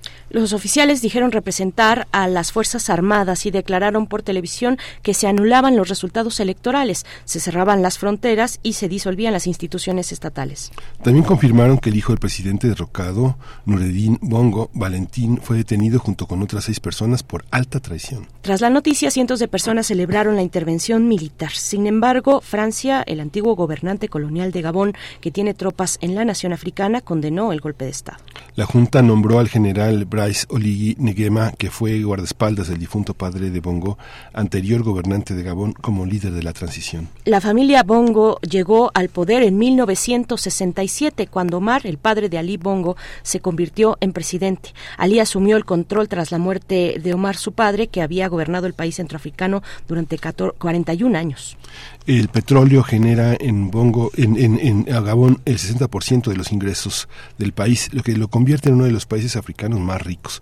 Sin embargo, el Banco Mundial señala que la mayoría de la población aún vive por debajo del umbral de pobreza de 5.50 dólares estadounidenses por día, lo que equivale a cerca de 93 pesos mexicanos. Vamos a tener un análisis sobre el golpe militar en Gabón. Nos acompaña este día la doctora Hilda Varela, doctora en Ciencia Política por la UNAM, especialista en política contemporánea e Historia Política de África, profesora investigadora del Colegio de México y miembro del Sistema Nacional de Investigadores. Gracias, doctora Hilda Varela, como siempre, por permitirnos, eh, por, por aceptar estas invitaciones, permitirnos acercar a la mira a, África, a lo que está ocurriendo. Bueno, muchas cosas están ocurriendo paralelamente en estos momentos y desde hace varios meses eh, en el continente africano, eh, africano. Doctora Hilda Varela, bienvenida. Buenos días, Berenice. Buenos días, Miguel Ángel. Hola doctora, gracias por estar con nosotros. Buenos días. ¿Cómo entender este, esta, esta larga permanencia de la familia Bongo en el poder y ahora este, este golpe que para muchos fue sorpresivo, pero para otros era como lo esperado, ¿no? Sí, bueno, ¿cómo entenderlo? Aquí hay diferentes factores. Bueno, por un lado, es indudable que Omar, Bongo era un hombre muy carismático y eh, sobre todo a nivel popular. Y además muchas veces manejaba eh, ideas míticas en cuanto a que tenía poderes eh, extrahumanos, cosas por y obviamente eso permeaba mucho en la población. La población en general, o una de dos, o lo amaba o lo odiaba, le, eh, pero le tenía un temor verdaderamente impresionante. Hubo un intento de, de golpe de Estado, pero realmente no progresó en cuanto a Omar. Por otro lado, aquí es fundamental entender las relaciones de, del régimen eh, de, de Gabón con intereses extranjeros. Por un lado, la relación tan estrecha entre el régimen de Gabón y eh, los gobiernos de Francia en lo que se le ha conocido como uno de los eslabones de la Francia Afrique, en donde realmente eran eh, estaban totalmente estructurados los intereses de uno coincidían con los intereses de otro y obviamente como Gabón tiene es un país con gente pobre pero con grandes riquezas naturales tiene tantas riquezas que obviamente a Francia le convenía tener este bastión mantener independientemente de que se denunciara continuamente la corrupción, la violación de derechos humanos, etcétera, era un, una persona, era un régimen, no solamente una persona, era un régimen útil para los intereses de Francia. Pero también en últimas fechas, y esto es importante mencionarlo, con Ali Bongo, él había supuestamente pretendido una eh, apertura del, del mercado interno y habían llegado intereses externos, concretamente de Asia, Aquí valdría la pena mencionar de China y de India. Por ejemplo, en el caso de India hay una compañía privada que eh, eh, su sede está en, en Singapur, pero el capital es indio. Aquí, por ejemplo, también habría que agregar otra cosa. El dominio de, de Francia de la economía es realmente impresionante. Este calcula que hay más de 60 compañías privadas en francesas en, en Gabón y estas comprenden desde aspectos como como este seguro eh, este ahorita no me acuerdo qué tantas cosas comprende, pero básicamente, digamos, servicios financieros es lo que me estoy ahorita acordando, ¿no? Es una amplísima gama y aquí esto también directamente vinculado, es importante mencionar que hay una gran cantidad de extranjeros en Gabón y estos extranjeros, digamos, se ubicarían en dos, en dos sectores. Uno, los extranjeros procedentes de países como Francia concretamente, que viven a todo lujo, verdaderamente con un esplendor increíble, y esto crea muchísimo resentimiento entre la gente. Hay una cantidad importante de franceses residentes ahí prácticamente permanentemente. Y por otro lado, hay una cantidad importante, no sabe realmente cuántos, de extranjeros concretamente procedentes por lo general de países vecinos, o sea, estoy hablando de africanos, que generalmente tienen una condición mala de vida, pero encuentran, encontraban allí en Gabón una forma de encontrar trabajo y por eso hay tanta migración y subrayo no sabemos cuánta gente hay en cuántos extranjeros hay en Gabón, sobre todo si hablamos de las personas eh, de origen africano. Entonces, digamos, todo esto era era una un, constituía Gabón en un atractivo muy fuerte intereses extranjeros, veían que ahí se podía explotar un potencial económico extraordinario, se considera que es uno de los países más ricos del continente africano, entonces bueno, todos estos intereses extranjeros se aprovechaban y no les importaba cómo vivía la gente, no les importaba la tremenda corrupción del régimen, allí por ejemplo ha habido ah, desde hace años denuncias de eh, transparencia internacional, pero también ha habido investigaciones por corrupción tanto en Estados Unidos como en Francia, investigaciones de corrupción que involucran a toda la familia eh, Bongo e incluso ahorita al golpista, el Jean Oligui, que es importante mencionar, no es un militar común y corriente, es un militar de élite. Eh, según eh, el antiguo líder opositor principal, ahorita parece que ya perdió totalmente su, su influencia, Albert Hondo, él dice que podría ser primo de Ali. Eso sí no se sabe, pero por lo pronto, bueno, es un militar de élite y también ha sido investigado por actos de por, eh, por posibles eh, actos de corrupción en Estados Unidos. Por ejemplo, compró tres propiedades eh, por valor de un millón de dólares en la zona de Washington y una de esas propiedades que costó casi 400 mil dólares la pagó en efectivo. Entonces, bueno, hay toda una sombra en cuanto a quién es este general Oligui, realmente qué hay detrás de él, quién, quiénes los podrían estar apoyando en fin, ¿no? Entonces es todo un, una, es, es toda una telaraña y que poco a poco iremos viendo qué es lo que va pasando, qué es lo que va saliendo adelante. Doctora eh, Hilda Varela, hasta hace pocos días estábamos conversando con usted sobre Níger y antes conversamos sobre Burkina Faso y antes sobre Chad, sobre Guinea, sobre Sudán, sobre Mali. ¿Qué es lo que está pasando? Por supuesto, cada uno de estos procesos en los que en varios de ellos son derrocados los mandatarios que están eh, inclinados a los intereses occidentales, ¿qué es lo que está pasando con cada una de sus características y, y, y particularidades en, en estos países? Pero todos ellos ellos eh, tienen el mismo origen, eh, el mismo pasado colonial, son excolonias francesas y actualmente se habla con estos con estos eventos políticos y de, derrocamientos, se habla de un neocolonialismo eh, donde Francia pues tiene la mano metida en muchos procesos económicos, ya nos hablaba también de la cuestión financiera e incluso políticos con democracias o apoyando apoyando a ciertos líderes que sean afines a sus a los intereses de Occidente. ¿Qué es lo que pasa ahora con este ejemplo eh, en, en, Gabón. Doctora. Sí, bueno, aquí hay un aspecto que es importante. A diferencia de lo que ha pasado en el Sahel, concretamente sería el caso de, de, Mali, de Burkina Faso, de Níger, es en esos países se enfrenta eh, una amenaza de movimientos eh, musulmanes radicales lo que aquí no, realmente no existe. Aquí, por ejemplo, en el caso de Gabón, se estima que la población musulmana es inferior al 10%. El propio Ali es oficialmente es musulmán, habría que ver si realmente lo es. Entonces, bueno, aquí no hay, en el caso de Gabón, no hay este componente. Sin embargo, lo que eh, algunos de los componentes que son importantes, la relevancia de estos países para los intereses sobre todo de Francia, pero también de Occidente. Recordemos que Francia no solamente actúa en favor de sus propios intereses, sino es de alguna forma la punta de lanza de intereses occidentales. Hasta ahora toda la descomposición de el Sahel se había dejado que, que Francia llevara a cabo, se suponía que tenía muy buenas bases para llevar a cabo el mantenimiento de la presencia occidental en África, pero ahorita se está viendo que hay un derrumbe total. En el caso de de Gabón también tenía, estaba muy bien establecido aparentemente los intereses de Francia, una relación sumamente estrecha. Por ejemplo, las investigaciones de corrupción en Francia a pesar de que había muchos componentes, nunca progresaron porque se decía que no había suficientes evidencias. Volviendo otra vez a qué podría haber detrás de esto. Aquí hay un aspecto que es muy importante, en la forma en que el colonialismo francés desarrolló élites internas, son élites fuertemente dependientes de Francia, obviamente, pero también son élites que están totalmente eh, involucradas, por decirlo de alguna forma, con los núcleos de poder político. Entonces, en general, en estos países, en las colonias francesas, cualquier actividad de tipo económico importante está vinculada directamente con el grupo en el poder. Aquí hay una gran diferencia en el caso del colonialismo británico. Independientemente de que sean fuertes o no los distintos regímenes que puede haber en países eh, que fueron antiguamente colonias británicas, hay una separación entre los intereses económicos, perdón, internos, o sea, entre, estoy hablando de la iniciativa privada interna y el régimen. Esto, por ejemplo, en el caso de Nigeria es muy notable. Entre los los hombres y las mujeres, que también hay más ricas del continente africano, destacan varias personas de Nigeria. ¿Y por qué?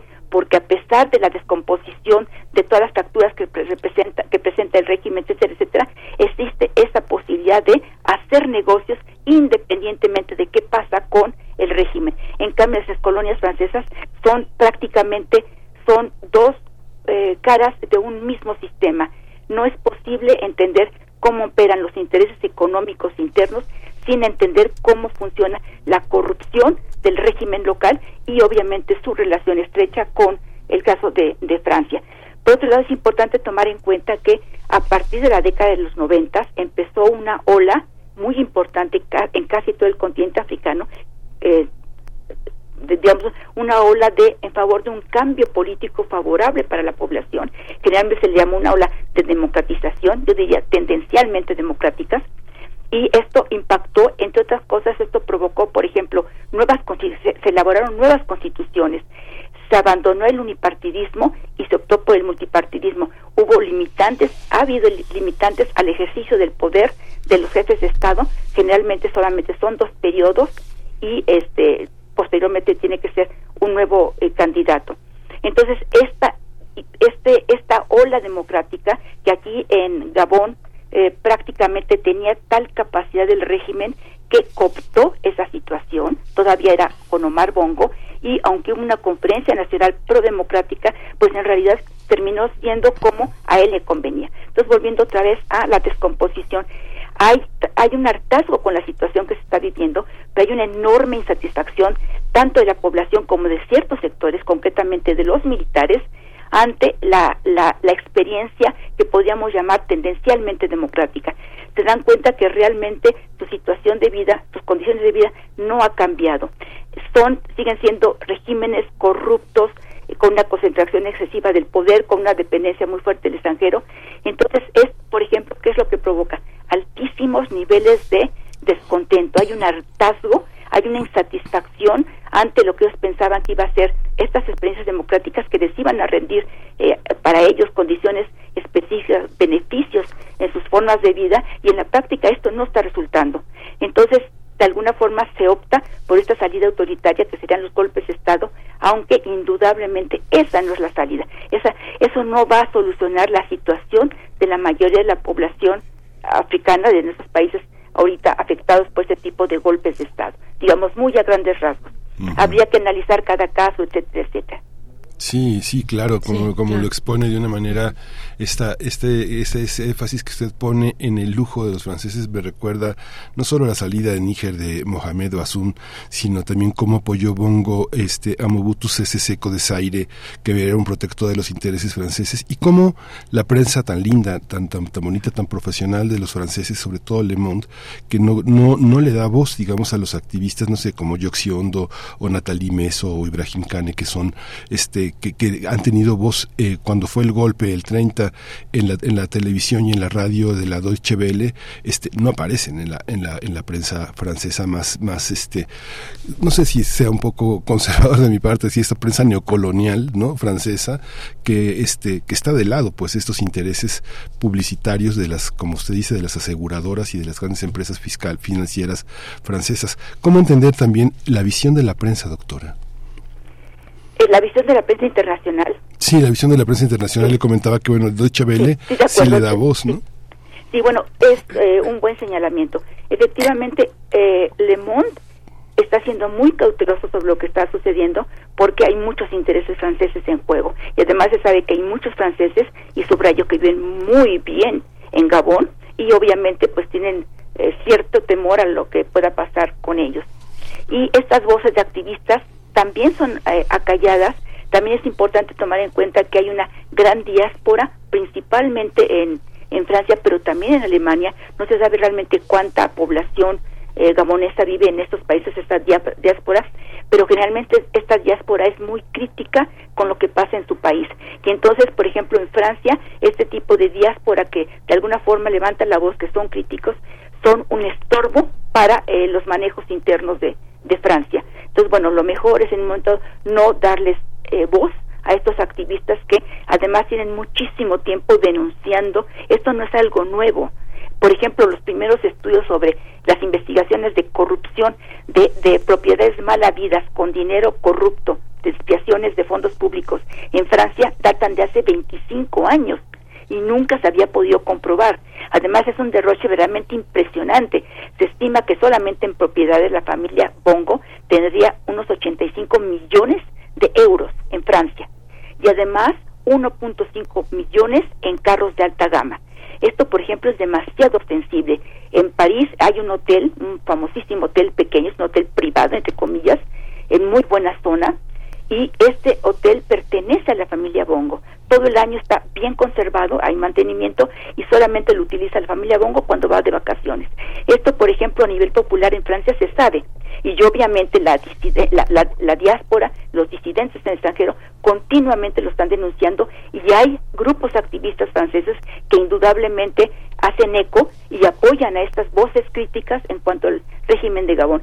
Pero como a nivel tanto económico como de círculos políticos, les convenía que existiera este hombre débil en realidad, porque es un hombre débil, eh, Ali, entonces, bueno, se quedaban callados y de alguna forma trataban de ver cómo acallaban, cómo no dar, no permitir que tuvieran publicidad estos sectores críticos, subrayo, tanto franceses como de la diáspora o activistas internos, que cada vez era más difícil que los activistas internos realmente llevaran a cabo una, una buena labor, porque eran totalmente perseguidos, en fin, ¿no? Entonces sí, es indudable que también es que todos se mueven los mismos intereses. En el momento que defienden este tipo de, de, eh, de empresas, pues obviamente los intereses dominantes. Eh, Francia puede perder mucho si, si realmente el nuevo régimen tendiese hacia una ruptura con Francia, que yo en lo particular no lo veo. Hubo una, ha habido reuniones este fin de semana del eh, líder eh, golpista, del general Oligui, con diferentes sectores, concretamente con eh, sectores diplomáticos eh, locales, representados localmente, con sectores de la sociedad civil, incluso con la oposición. Y aquí, por ejemplo, se, se destaca el hecho de que el que hasta hace poco, hasta las elecciones fraudulentas, era la principal voz eh, opositora, Albert eh, Hondo, desapareció de estas negociaciones y se supone que la oposición en realidad ya está negociando con Oligui. Ahora, esta posición que está tomando Oligui, de alguna forma, parece ser que tiende a dar cierta seguridad a, eh, a, intereses extranjeros. Y en ese contexto, por ejemplo, aunque Francia condenó el golpe, ha sido muy eh, precavida. No ha habido no ha habido más allá de esa condena, que obviamente es de facto ese tipo de condenas, y subrayo probablemente Oligui, que es un militar de élite una formación muy fuerte, es probable que él lo que busque es un nuevo acomodamiento de su sector político, de su de su núcleo político, probablemente vinculado con la con algunas personas de la familia Bongo y de alguna forma eh, crear su nuevo grupo de poder, pero sin que implique un rompimiento con los antiguos lazos con Francia. Por ejemplo, ahorita no les convendría que salgan los capitales extranjeros que hay en el país sería muy grave para la economía eh, de Gabón, pero sobre todo para de estos sectores que se pueden privilegiar. Pero por otro lado, los intereses extranjeros también perderían mucho. Entonces hay mucha prudencia de alguna forma. Eh, subrayo, hay eh, condenas al golpe de Estado, pero en principio no hay condenas fuertes en contra de el general Oligui. sino que hay una cierta prudencia. En fin, habría mucho que perder allí en si en un momento dado hubiese un rompimiento con Francia, que yo en principio subrayo por las negociaciones de las últimas eh, horas, no veo un rompimiento, al contrario, es una búsqueda de establecer una nueva forma de relación con esos intereses dominantes. Pues ojalá podamos dar eh, seguimiento más adelante, doctora Hilda Varela, este líder, este nuevo líder, el general Oligui, ha dicho también pues que se inicia o iniciará él eh, una, una democratización, un proceso de democratización en el país, una nueva constitución, eh, nuevas, nuevas reglas electorales, etcétera. Bueno, pues con, con estos elementos que nos pone usted a la mesa, le agradecemos y ojalá de nuevo podamos contar con, con usted más adelante. Doctora Hilda Varela, muchas gracias. Encantada. Que tengan muy buen día y saludos al público universitario. Muchas gracias, doctor. Gracias. Vamos a ir con música. Vamos a escuchar, vamos a escuchar de la curaduría de Bruno Bartra, que no puede Tchaikovsky, que no puede Tchaikovsky de Tamse. Nos vamos a ir con otra. En realidad, ah, estamos, vamos a escuchar a Messer. Ah, eh, vamos con Messer, el, bolero de Ravel. Eh, con mm. esto nos despedimos de la radio Nicolaita. Son las 8 con 57 minutos. Vamos con música y luego al corte. Quédense aquí en primer movimiento www.radio.unam.mx 96.1 de FM. Música y volvemos. Ah.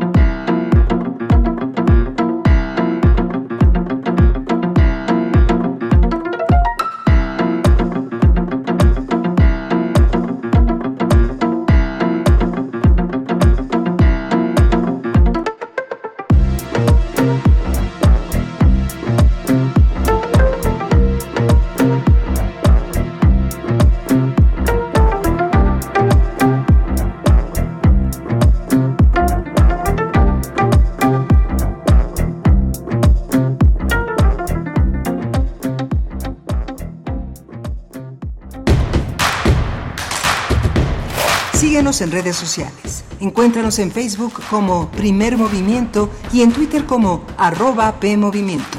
Hagamos comunidad.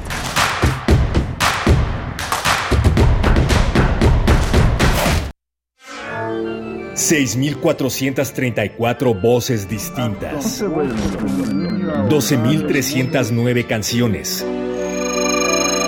...782 temas especializados y 86 años de trayectoria radiofónica en un solo sitio de Internet. Radio UNAM te invita a escuchar su variada programación sobre arte, literatura, cultura, leyes, ciencia, sociedad y música a través de su podcast. Entra a www.radio.unam.mx, ve a la pestaña de podcast y encuentra más de 150 series distintas Radio UNAM, Experiencia Sonora. Ahí viene la cuarta transformación, con este ritmo que está sabrosón, unidos en una revolución que mi México lindo merece hoy. Ay, a la izquierda toma el corazón. Vete, vete, es la cuarta T. Vete, vete es la cuarta transformación porque México merece más. ¡Ay, PT! PT es la 4T. Habla Andrés Manuel López Obrador. No olvidemos, antes no se atendía a los jóvenes, se les llamaba ninis, ni estudian ni trabajan de forma despectiva. Ahora 12 millones de estudiantes de familias pobres tienen becas y 2 millones 600 mil jóvenes trabajan como aprendices. Además, hemos creado 200 universidades en el país. Por el bien de todos, primero los pobres. Quinto informe, Gobierno de México. Contar una historia es un placer, pero contar una historia con un límite de tiempo, crecimiento dramático y coherencia es todo un arte. Radio UNAM te invita a aprender los fundamentos de la escritura creativa en su Taller de guion literario en línea, de la idea al papel en 10 sesiones. Imparte Alejandro Montes. del 5 de septiembre al 5 de octubre, todos los martes y jueves de las 18 a las 20 horas a través de Zoom. Informes e inscripciones en cursosrunam.gmail.com. No es la historia que cuentas, sino cómo la cuentas. Radio UNAM, experiencia sonora.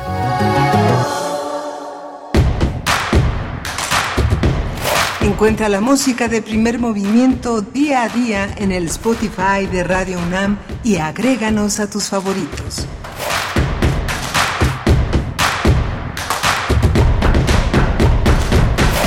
Estamos de vuelta, ustedes escuchan Primer Movimiento Radio UNAM en este lunes, iniciando la semana, iniciando también el mes de septiembre, 4 de septiembre de 2023. Buenos días, bienvenidos, bienvenidas, son las 9 con 3 minutos y bueno, estamos con ustedes ya de vuelta después de este corte muy breve eh, eh, en esta mañana donde tendremos poesía necesaria y en la mesa del día también estaremos con un tema muy interesante. Toda la, la emisión estaba muy interesante, pero bueno, seguiremos con cultura, la Semana Internacional de la Dramaturgia Contemporánea. Ya, ya verán, ya verán los, los detalles, pero antes eh, presento a el equipo Rodrigo Aguilar en la producción ejecutiva. Hoy está eh, Crescencio Suárez, el señor Crescencio Suárez en la operación técnica de la consola, Miguel Ángel Quemain aquí en los micrófonos y en un momento más en la poesía necesaria. ¿Cómo estás, Miguel Ángel? Hola Berenice, muy bien, muy, muy sí, muy interesante la, la emisión de hoy, eh, con muchos contenidos muy diversos y vamos a seguir con ellos con la 21 Semana Internacional de la Dramaturgia Contemporánea y con la y con la poesía necesaria. con la poesía necesaria también. Eh, Tuvimos en la hora anterior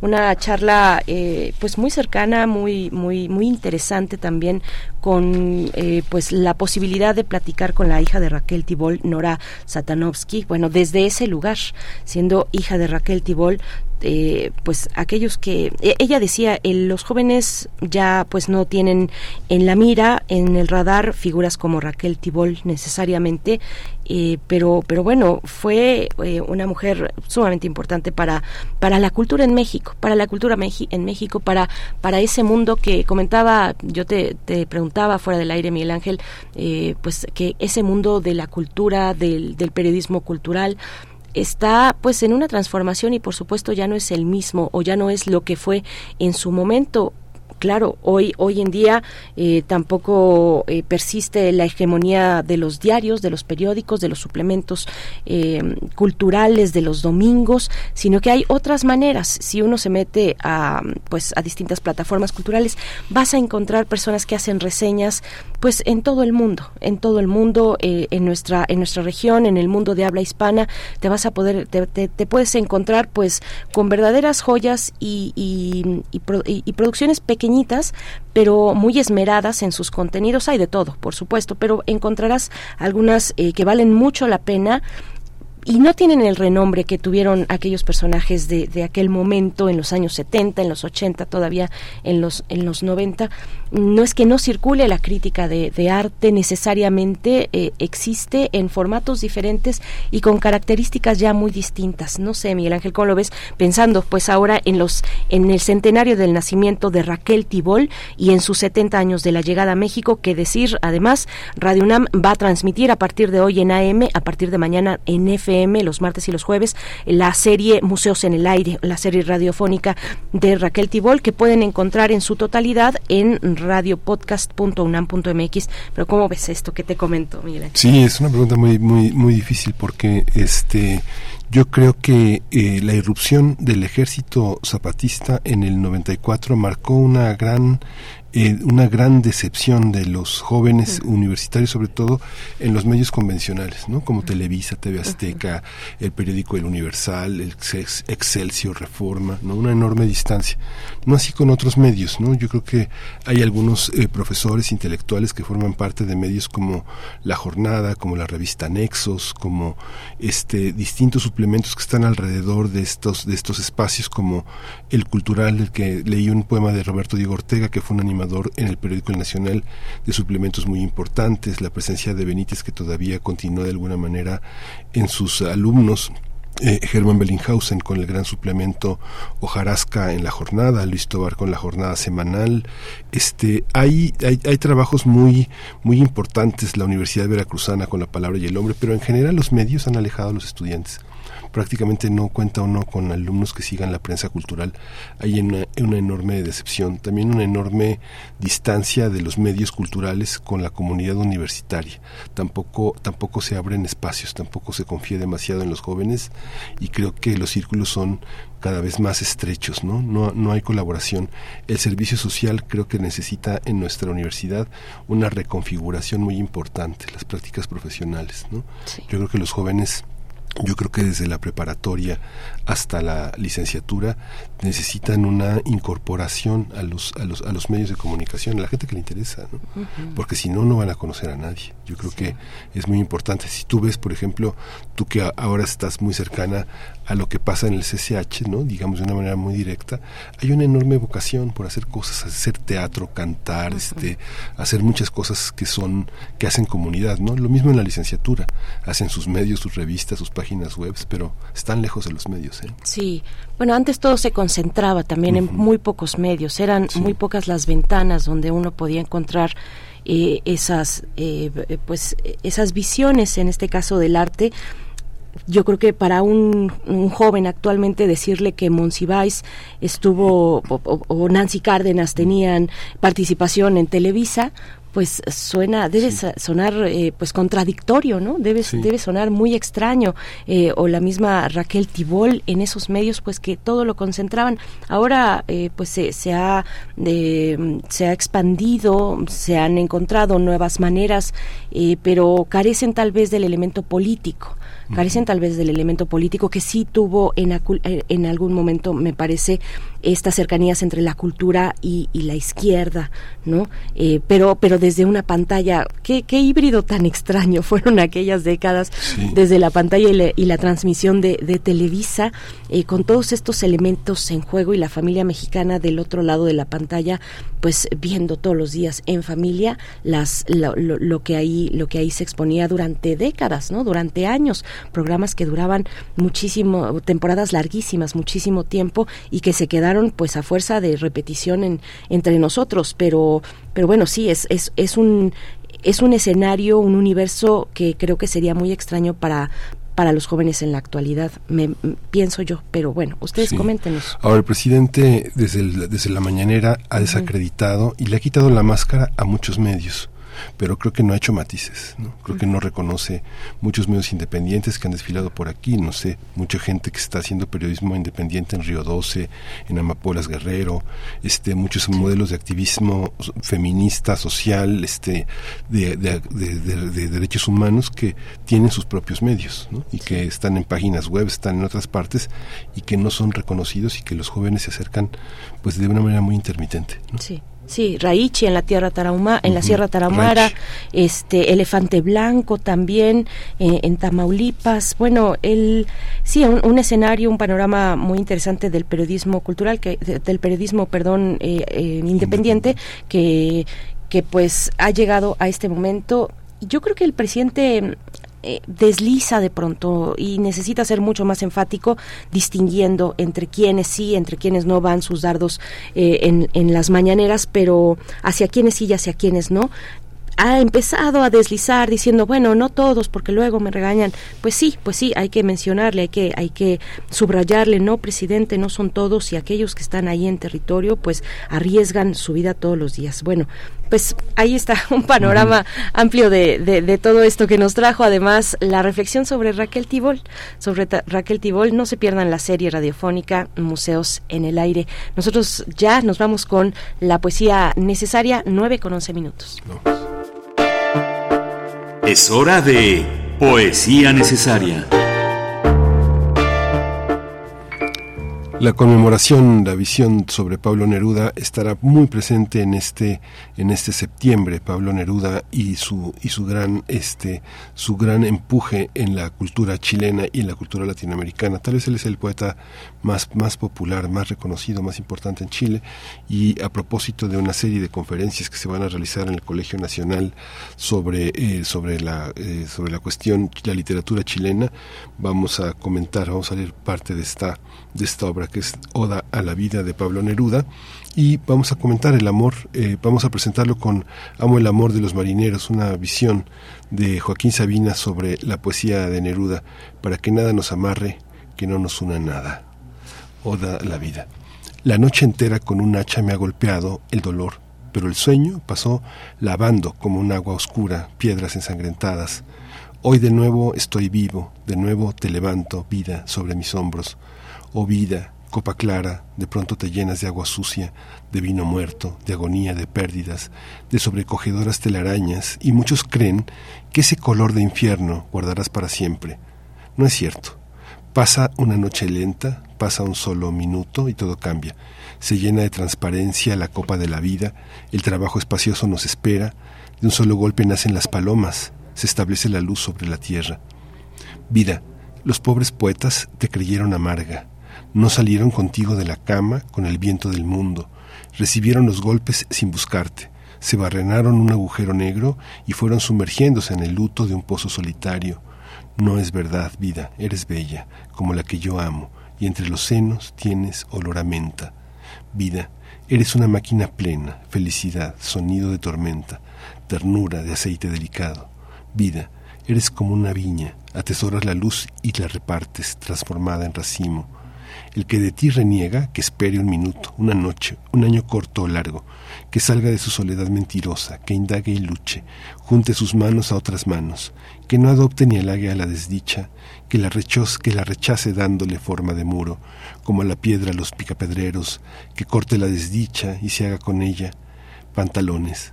La vida nos espera, a todos los que amamos el salvaje olor a mar y menta que tiene entre los senos.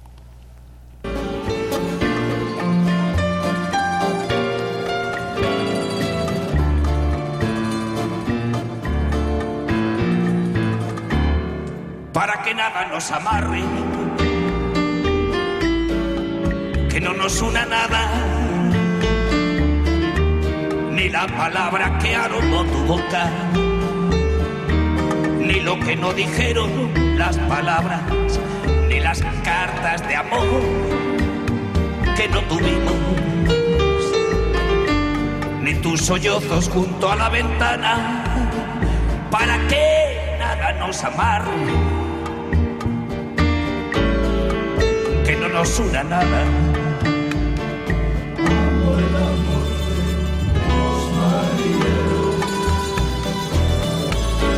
Que besan y se va. Amor que puede ser eterno y puede ser fugaz. En cada puerto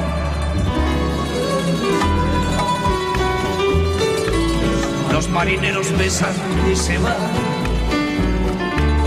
Una noche se acuestan con la muerte en el lecho del mar.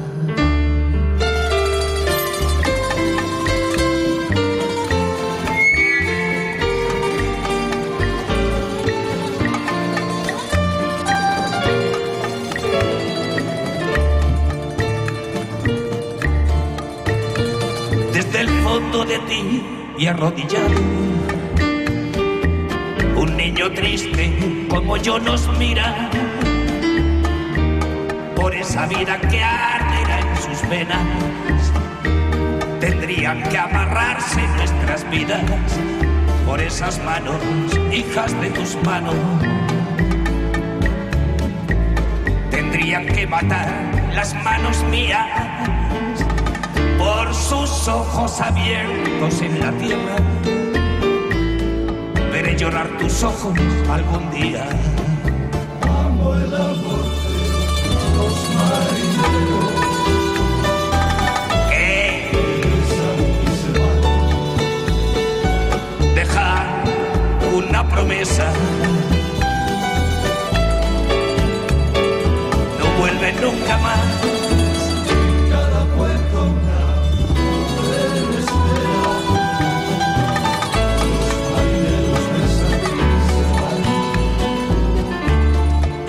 Noche se acuestan con la muerte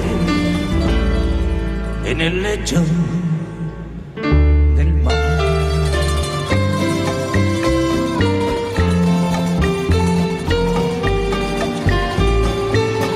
Larga vida San Pablo Neruda.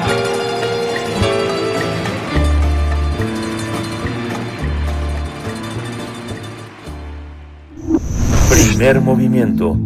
Hacemos comunidad con tus postales sonoras. Envíalas a primermovimientounam.gmail.com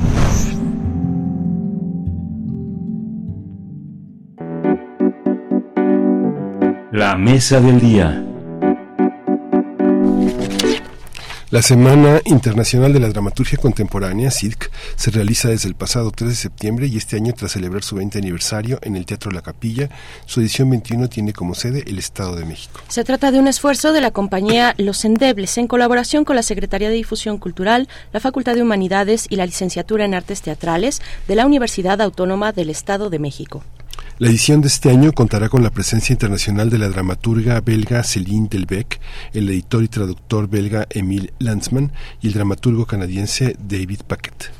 La, la, Semana Internacional de la Dramaturgia Contemporánea 2023 fue inaugurada ayer dentro de la Feria del Libro del Estado de México, pero también habrá actividades en el Teatro La Capilla. Entre ellas la, hay lecturas dramatizadas, charlas con autores invitados, mesas redondas y otras más.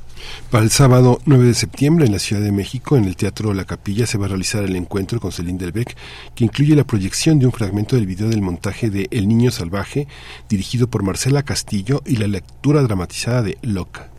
La Semana Internacional de la Dramaturgia Contemporánea forma parte de las actividades de la compañía Los Endebles, como hemos dicho, en el marco del beneficio del programa México en Escena, grupos artísticos del Sistema de Apoyos a la Creación y Proyectos Culturales. Pues vamos a tener una conversación sobre esta edición 21 de la Semana Internacional y vamos, ya, está en la línea Boris Schumann, dirige, actúa, traduce, edita, es un profesor de teatro y fundó la compañía Los Endebles, dirige el teatro La Capilla. Boris Schumann, bienvenido, buenos días. Muchísimas gracias, buenos días a todos. Buenos días. Muy bien, muchas gracias, Boris Schumann. Bienvenido a Primer Movimiento. También nos acompaña Juan Carlos Embri, Embris, profesor de la Universidad Autónoma del Estado de México. Gracias, profesor Juan Carlos. Buenos días, bienvenido. Muy buen día a todos, aquí saludándolos para poder hablar de la 21 Semana Internacional de la Dramaturgia Contemporánea.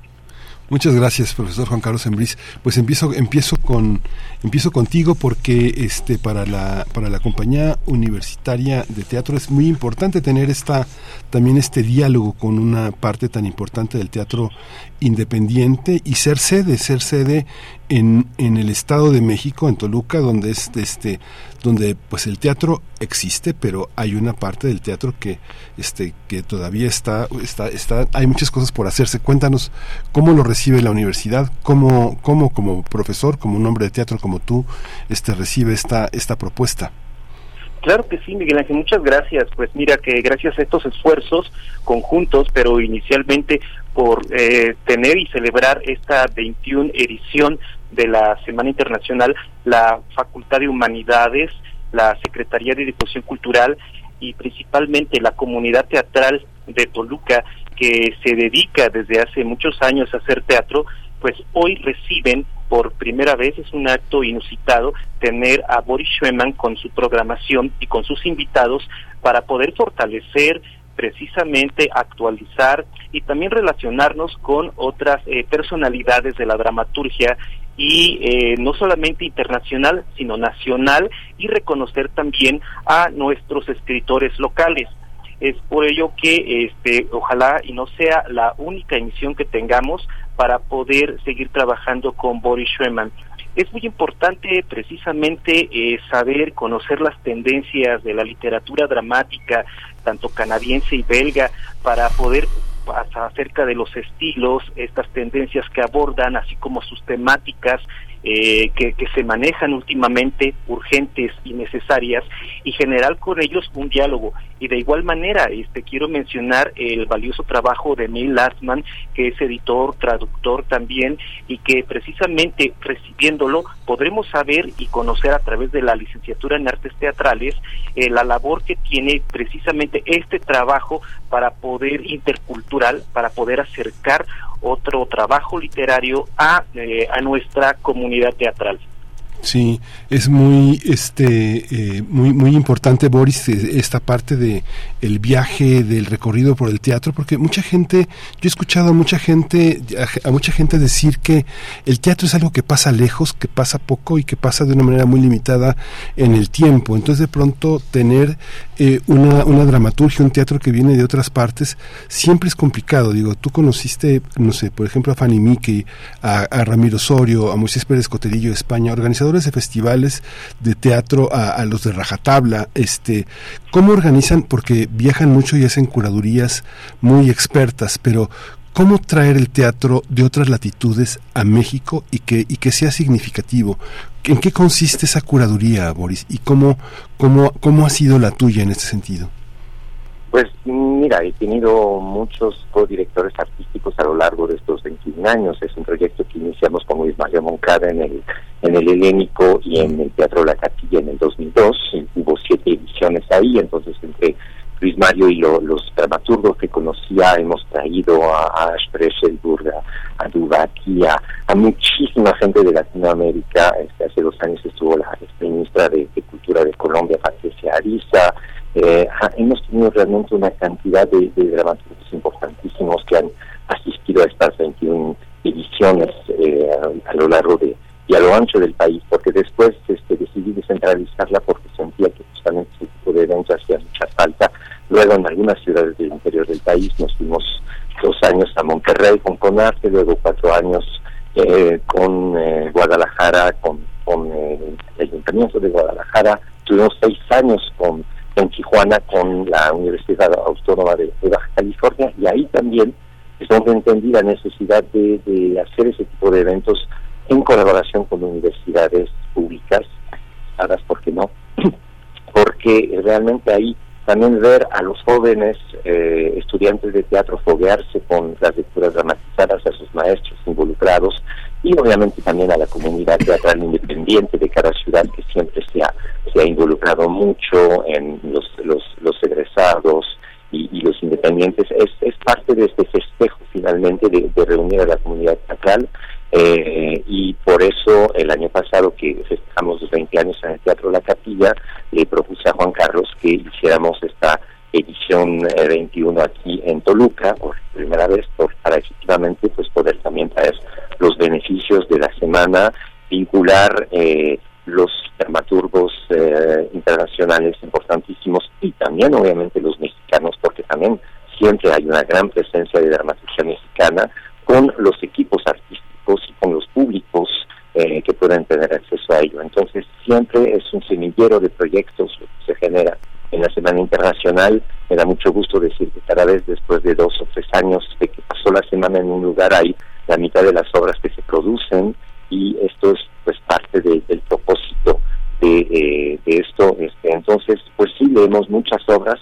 Mario Canto ha participado muchísimo desde Tijuana, Verónica López García desde Guadalajara, ahorita eh, con Juan Carlos Embris y con Alexis Casas, también un dramaturgo aquí de Toluca hemos ideado este programa que incluye dramaturgos extranjeros, nacionales de la talla de Silvia Peláez, de Adriano Madriles, y locales como son eh, Lorena Venta y eh, José Luis García Solís. Boris Schumann, me voy a voy a continuar contigo, me voy a seguir contigo para que nos comentes eh, eh, en, la amplitud, el panorama de esta Semana Internacional de la Dramaturgia Contemporánea. ¿Cómo está pensada después de 21 ediciones? ¿Cómo qué, qué caracteriza esta composición? La presencia del Estado de México, ya dijimos también Bélgica y Canadá como invitados eh, países invitados de honor. ¿qué, qué, qué decir de esta edición? ¿Cómo está diseñada?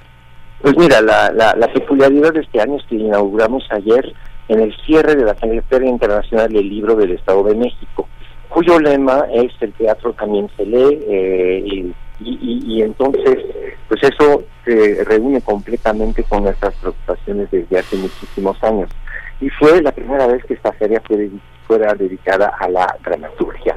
Entonces vinieron aquí a Toluca muchísimos autores mexicanos eh, después de nosotros, de que inauguramos, este, estaba una conferencia de Juan Villoro, o sea, era realmente un festejo de la escritura y de, eh, de, los dramaturgos. Entonces fue un ámbito perfecto para poder inaugurar esto y la presencia ahora de, de Emil este maravilloso y mítico editor belga que ha eh, editado desde hace más de 30 años a autores eh, francófonos de, Quebec, de Francia, de Bélgica, de Suiza y de muchas partes de África, es el que ha vinculado esta dramaturgia con el mundo.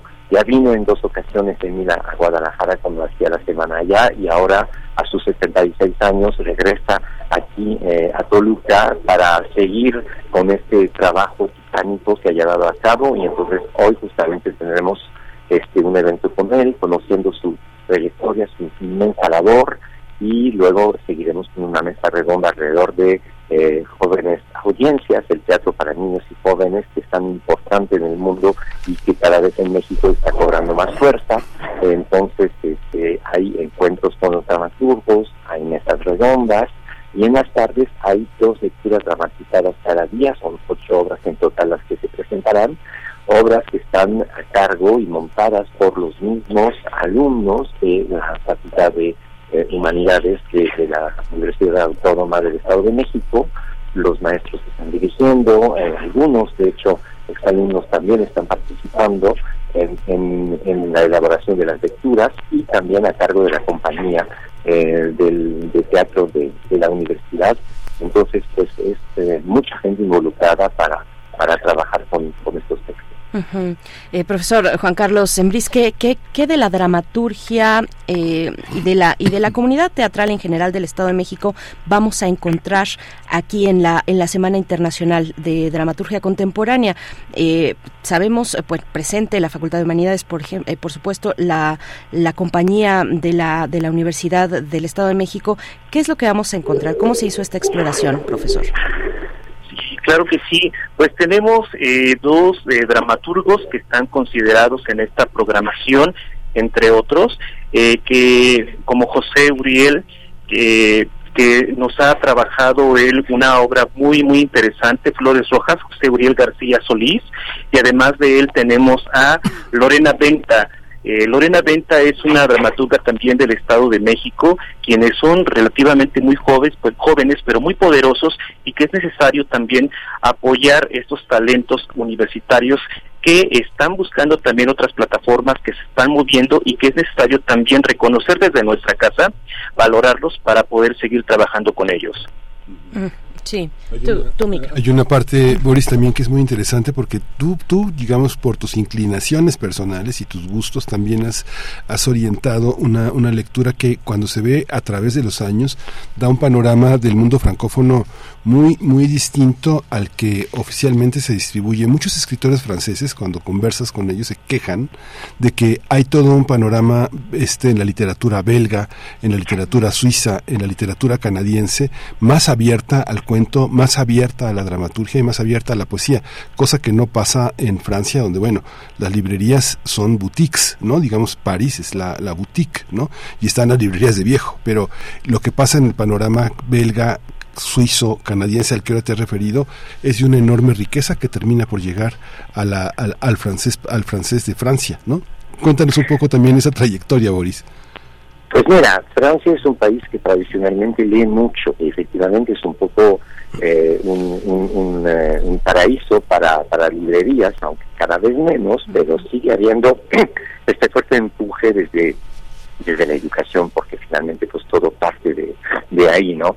Eh, me decía Emil ayer que, que desgraciadamente en Bélgica y en muchos otros países eh, el teatro siempre se ha publicado para que eh, los dramaturgos estén contentos, para que los directores y los actores tengan eh, algo que comprarse y regalarse entre ellos, porque poca gente leía teatro. Y ahora cada vez más estamos como buscando em, justamente los libros puedan difundirse a lectores comunes y corrientes, ávidos de lectura, porque es un, es, un viaje maravilloso poder leer una obra de teatro.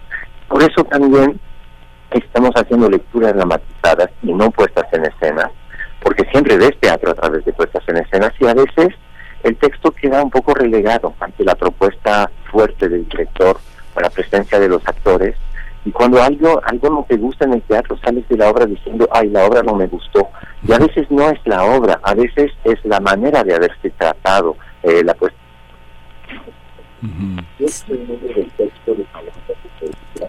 Boris, te, perdimos, Te, estamos, te estamos perdiendo.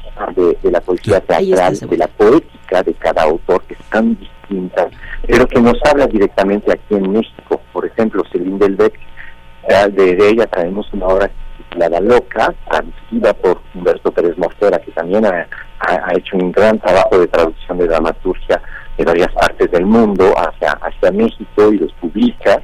Loca trata de feminicidios pero en Bélgica. Entonces, un tema tan fuerte, tan hiriente, tan profundo en México, tan presente, pero tratado por una joven belga, hablando de los feminicidios allá, porque también allá hay feminicidios, eh, pero tratado completamente con otra óptica de cómo solemos tratar el problema aquí, eso permite que las dramaturgias estén en diálogo, porque la de, el texto de Lorena Venta que tenemos aquí del Estado de México también habla de lo mismo, solo que de una forma completamente distinta. Y creo que esto, estas aportaciones son las que nos permiten el eh, dialogar, este, evolucionar también sobre eh, formas dramatúrgicas que eh, finalmente son universales y sin necesidad de tropicalizar las traducciones, te das cuenta que hablando de un hecho en otra parte del mundo te habla directamente de tus propias problemáticas locales. sí, sí. Sí, es fascinante, Juan Carlos Embris, este, escuchar a, Boris porque ha sido uno de los eh, promotores del teatro en Atril. Tenemos otros poderosos como El Milagro, donde Laura Almela ha hecho cosas importantísimas, Daniel Jiménez Cacho. Y, y cuando uno ve las lecturas, eh, los exámenes, los ensayos de los jóvenes que están en el Colegio de Teatro, en la Facultad de Filosofía y Letras de la UNAM, y cómo encarnan en la sola lectura algunos de los personajes, se da uno cuenta de que el teatro leído tiene un enorme poder y sobre todo en la universidad, que digo, no hay no hay como mucho dinero ni para poner una mampara, entonces este la lectura resulta ser poderosísima, ¿no? Cuéntanos de la experiencia que tú, con todo y que eres un hombre joven, ¿no? Este, has tenido en este proceso universitario, Juan Carlos. Sí, claro, creo que el texto ha sido uno de los eh, elementos, instrumentos muy poderosos desde pues la eh, eh, desde Aristóteles sin embargo, eh, el poder de la voz, el poder de la palabra ha sido también muy poderosa para poder eh, trasladar, para poder reconfigurar precisamente en las líneas, en las palabras vivas de los actores, el poder de la acción, el poder de lo dramático, ¿no? Aparte de ser un ejercicio que eh, se queda a veces en ciernes en la escuela de, de, primera mano, ahora presentándolo ante nuestros públicos, este, vemos nosotros las reacciones, el regreso de, de, esta, de esta posibilidad de que el texto sigue siendo también muy poderoso, aunque hay otros, otros, otros, otros elementos, hay otros resultados, otras estrategias de elaborar el texto desde la escena, pero el texto de autor, el texto que se escribe para la, para la escena y que se presenta precisamente en este guion, en, este, en esta labor escrituraria, resulta para los actores, aparte de esa experiencia, una novísima forma de hacer una lectura espectáculo a la vez, ¿no? Claro, cuando uno lee una obra de teatro no tiene que ser director o actor, pero se convierte. Cuando el lector en, en eh, pues el, el, lector de todos los días, cualquier lector o lectora se acerca a una eh, a un texto dramático, tiene la, la, potencia, la oportunidad, la posibilidad de convertirse también en director de teatro. Eh, seguramente nuestros radioescuchas que se han acercado a textos así lo han experimentado. Es una maravilla lo que guarda el, texto dramático Boris Schumann. A mí me gustaría regresar un poco a la cuestión de la traducción, porque además eres un referente en, en nuestro país respecto a la traducción de la dramaturgia francófona para, para México. ¿Cómo, ¿Cómo, ves hoy eh, qué tanta presencia hay eh, en, en, México de esta dramaturgia eh, francófona canadiense, francesa, belga o de otros o de otros horizontes también? ¿cómo, cómo, ¿Cómo lo estás, cómo, cómo lo ves, cómo lo ves al pasar de los años, Boris? Pues yo ya veo efectivamente que estos textos han interesado a muchísimos equipos teatrales, profesionales, escolares, independientes en muchos en muchas ciudades del país y mucho más allá de México también en muchas partes de Latinoamérica, ¿no? Por ejemplo, la traducción que pude hacer de del litoral de Guatemala, la de Kiwi de Daniel Ganis, la de Tomen la Granja de Michel Bouchard, ya han, se han montado en múltiples ocasiones realmente en muchos países del mundo, en muchas ciudades de México, los mismos textos de David Paquet que también están eh, circulando muy bien, que es el último que acabo de traducir y que presentamos aquí en la Semana de la Dramaturgia, eh, de hecho lo presentamos el sábado en México, en la Catilla, y ayer eh, también en la apertura de las lecturas, el peso de las hormigas, son textos que tanto para adolescentes, tanto para adultos, que han interesado en, muchas partes. La maravilla este, que tenemos eh, efectivamente es, la, o la necesidad que tenemos es, es, de publicarlos, y hay muy pocos apoyos para ello, pero yo me doy cuenta que todos los textos que he podido publicar a través de la editorial, los textos de la cartilla, son los que se han montado mucho más, porque circula el texto y aunque ya la gente consume PDF y que pide todo el tiempo esto, pues eh, todavía tener el libro impreso en las manos permite que haya mucho más acercamiento de, los equipos teatrales. Ahora, es que sigue siendo una pelea diaria este, que incluyan el crédito del traductor, porque este va volando siempre, ¿no? Tienes el director en grande y todo, pero ¿quién permitió finalmente un acercamiento de la lengua fuente a, la lengua de, tu propio público, pues es el traductor. Sin el, la labor de los traductores, estos textos no estarían aquí y es un oficio que está muy menospreciado todavía. Eh, te juro, este, tengo llamadas este, semanales para decir, oye, ¿y mi crédito dónde está? Eh, ah, sí, eh, pero pero parece que les estás hablando como en chino, a los, sin menospreciar el chino, eh, a los eh, a, a, los equipos, porque como que, ah, pero ¿por qué se tiene que poner? No, si, si ni siquiera nos pagan o tan poco, entonces, ¿por qué no habría este crédito tan importante, obviamente, del traductor teatral? Pude hacer en, México dos encuentros internacionales de traductores de teatro en, el, en la capilla en el 2010 y en el 2014. Desgraciadamente, por falta de recursos, no se ha podido repetir, pero creo que también eso eh, permitió profesionalizar, poner el, el, foco sobre esta profesión eh, tan eh, finalmente olvidada, pero tan necesaria. Y creo que, bueno, ya eh, a mí lo que me da muchísimo gusto es que hay muchos más traductores hoy día eh, textos que, que, que, que, ya se han podido dar a conocer gracias a la labor de múltiples colegas y ojalá cada vez seamos más. Sí, eh, gracias Boris. Eh, Juan Carlos Embris, ¿cómo ves esto? Bueno, pocos apoyos, pocos recursos, pocos estímulos y sin embargo tenemos de este lado, la, de este lado me refiero al de los universitarios. Juan Carlos, tenemos pues eso, la, la fortuna de pertenecer a una institución que cobija, en el caso de la UNAM, a través de distintos eh, proyectos, eh, programas, perdón, eh, programas tipo PAPIT, por ejemplo, que dan oportunidad a que estas obras sean traducidas, sean publicadas o sean montadas eh, con el apoyo de una institución universitaria. Eh, Juan Carlos Embris, ¿cómo lo ves tú? Sí, es necesario también abrir eh, precisamente el poder de la dramaturgia en nuestras ediciones, en nuestras publicaciones universitarias. Creo que este es un buen inicio, es un momento coyuntural estar trabajando con Boris Schweman y su institución para poder hacer verle a nuestras instituciones, a nuestras autoridades, que son muy conscientes también de los pasos que hemos hecho. La Facultad de Humanidades, eh, por un lado, cumple 30 años ya con la licenciatura en artes teatrales, de las cuales se ha dedicado principalmente a crear actores actrices, directores, directoras, sin embargo, dramaturgos, eh, es muy poco el, el, el camino que se ha hecho en ese, en ese terreno y este momento pues es muy importante para voltear los ojos y atender esa materia que nos ha quedado pendiente aquí en el Estado de México del, dentro del Valle de, de Toluca.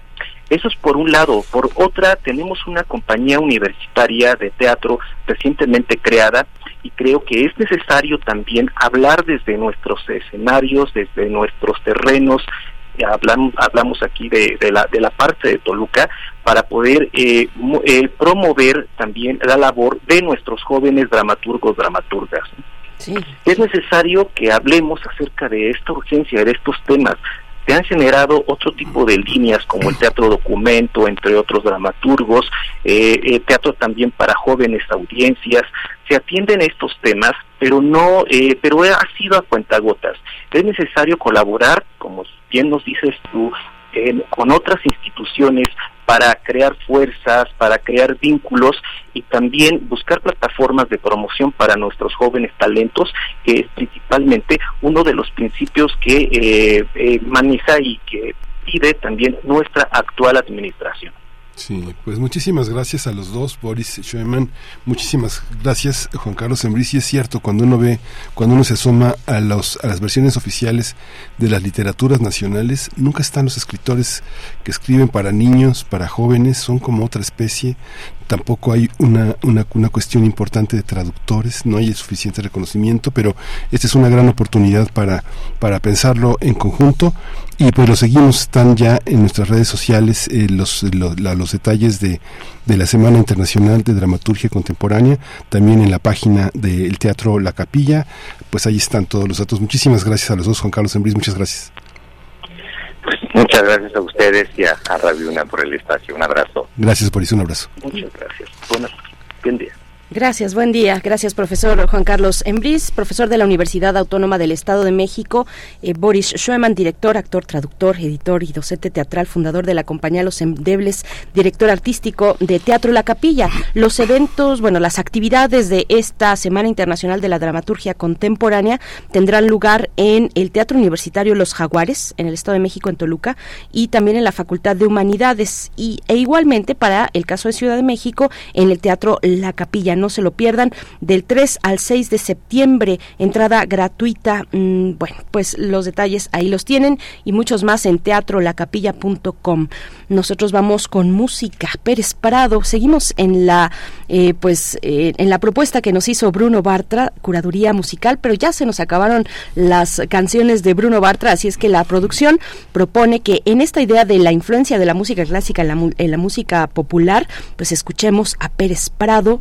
Vamos con la quinta sinfonía de Beethoven.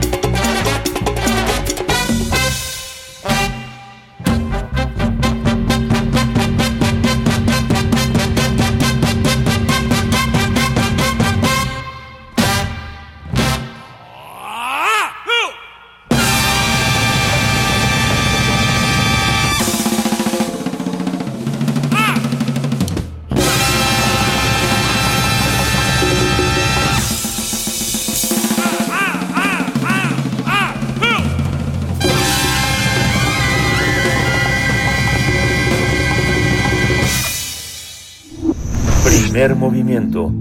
Hacemos comunidad con tus postales sonoras. Envíalas a primermovimientounam.gmail.com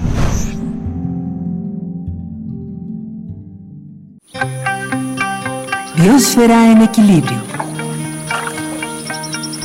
Estudiar aves en movimiento es el tema de hoy con la doctora Clementine Kiwa. Ya nos acompaña como cada lunes a través de la línea aquí en Primer Movimiento y en Habitare también en Radio UNAM. No se la pierdan. Eh, en Biosfera en Equilibrio aquí en Primer Movimiento. Doctora, doctora Clementine Kiwa, ¿cómo estás? Muy bien, muy bien. Eh, Berenice, aquí pues eh, poniéndome lista para platicarles de esto de estudiar aves, que resulta un tema me parece apasionante y pues muy divertido porque puede eh, invitar a la gente a que contribuya al conocimiento de las aves en movimiento.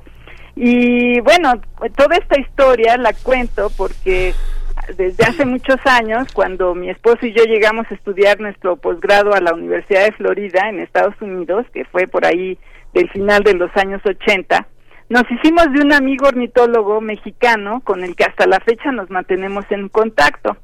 Eduardo Íñigo, como se llama nuestro amigo, es amante de las aves desde pequeño y cuando estudió biología su camino indudable de posgrado fue la ornitología.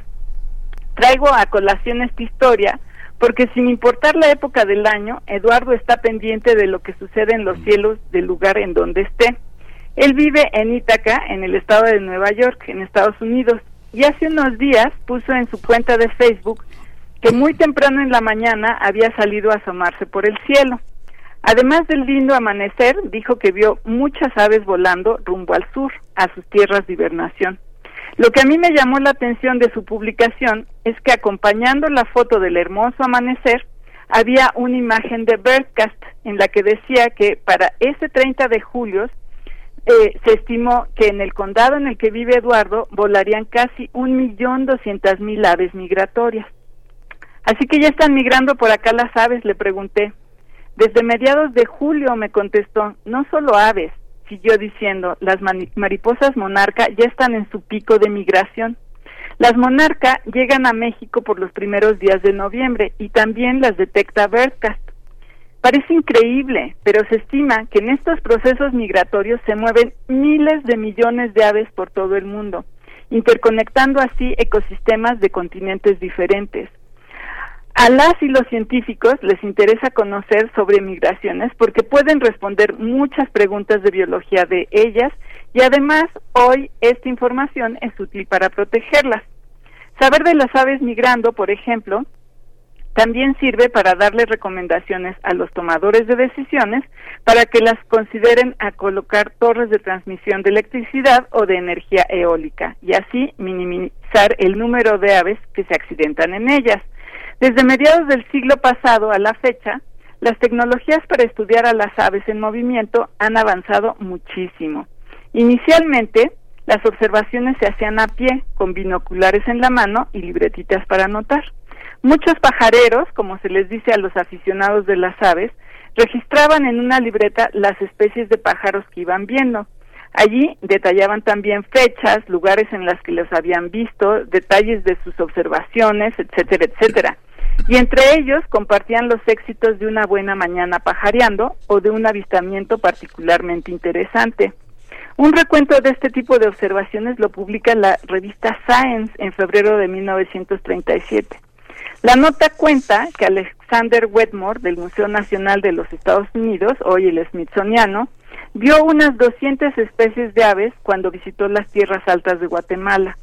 Wetmore sabía que muchas de ellas eran pájaros que vivían en Estados Unidos y llegaban a pasar el invierno en Guatemala, pero nunca había sido testigo de que las especies estadounidenses convivieran en el mismo árbol con especies tropicales. Incluso cuenta que llegó a ver sopilotes comiendo aguacates silvestres en esa selva guatemalteca. Al llegar las nuevas tecnologías, grupos de ornitólogos y expertos en computación han colaborado para desarrollar nuevas formas para saber más sobre las rutas migratorias de las aves.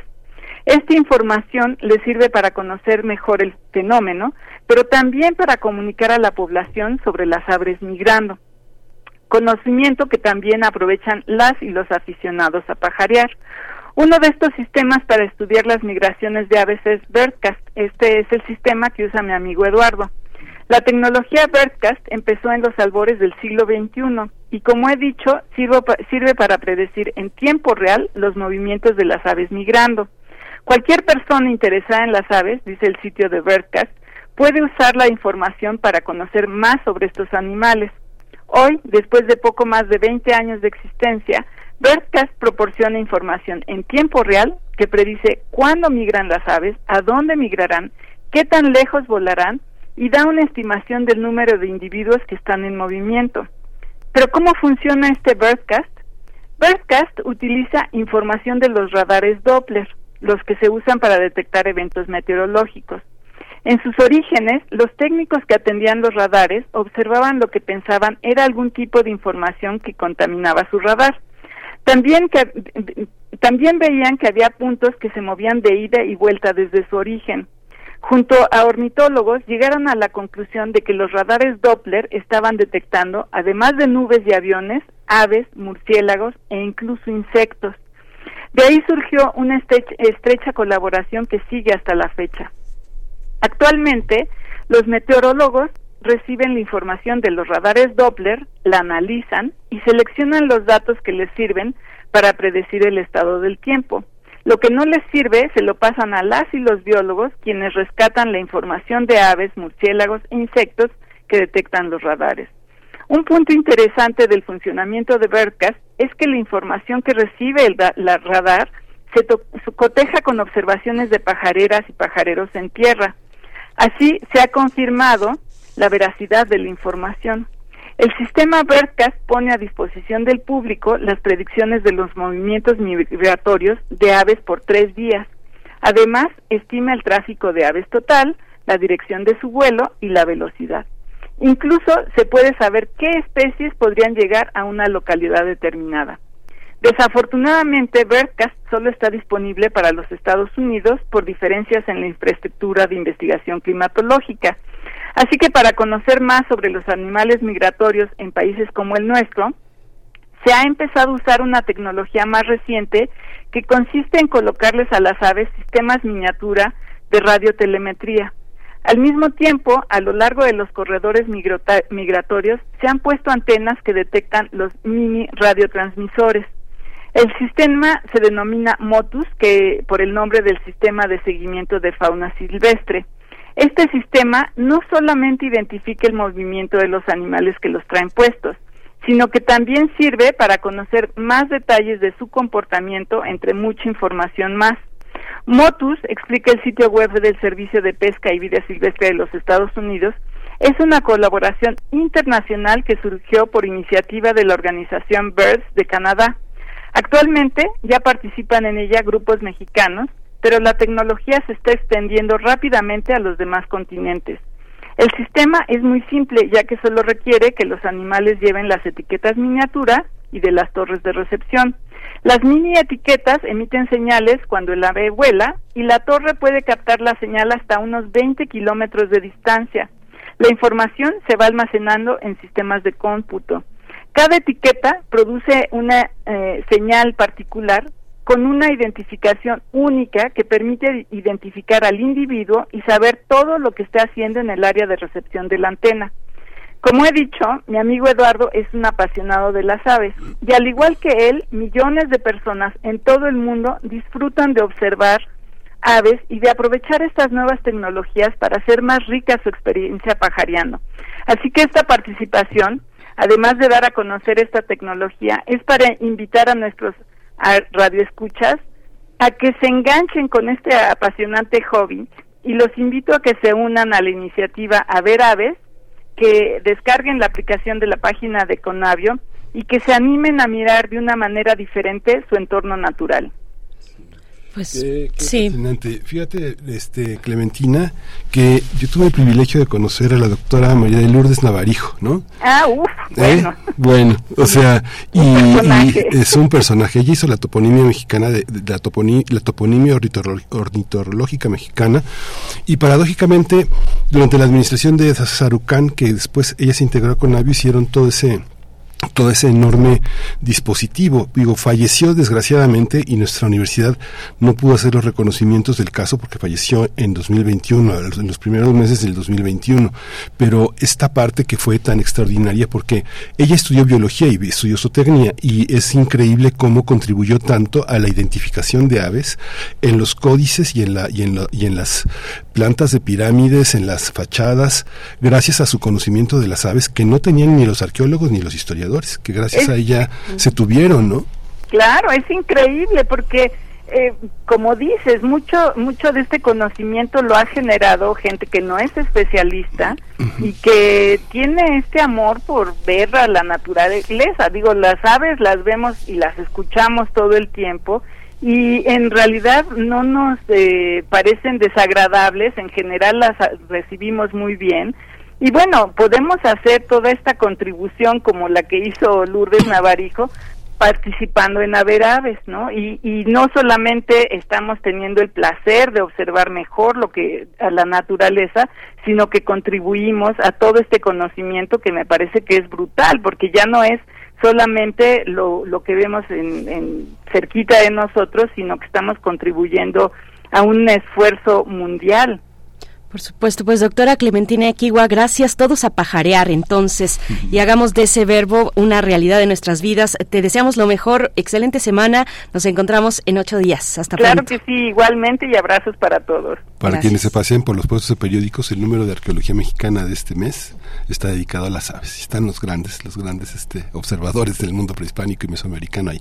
Ay, me voy a hacer de un número de la revista de arqueología. Vámonos con música para el cierre de esta emisión. Eh, el vals sobre las olas de Juventino Rosas en la interpretación de la banda El Recodo. Yo no había escuchado esta versión. Vamos con ella para el cierre. Gracias, Miguel Ángel. Gracias, Berenice. Esto fue Primer Movimiento. El mundo desde la universidad.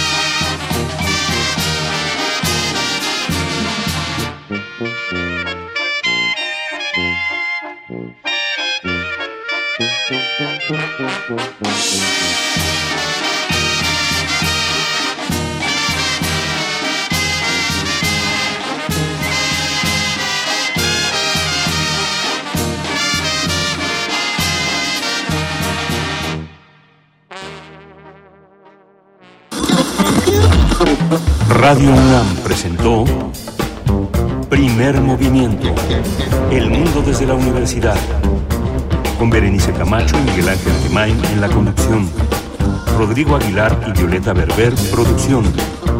Antonio Quijano y Patricia Zavala, noticias. Miriam Trejo, coordinación de invitados.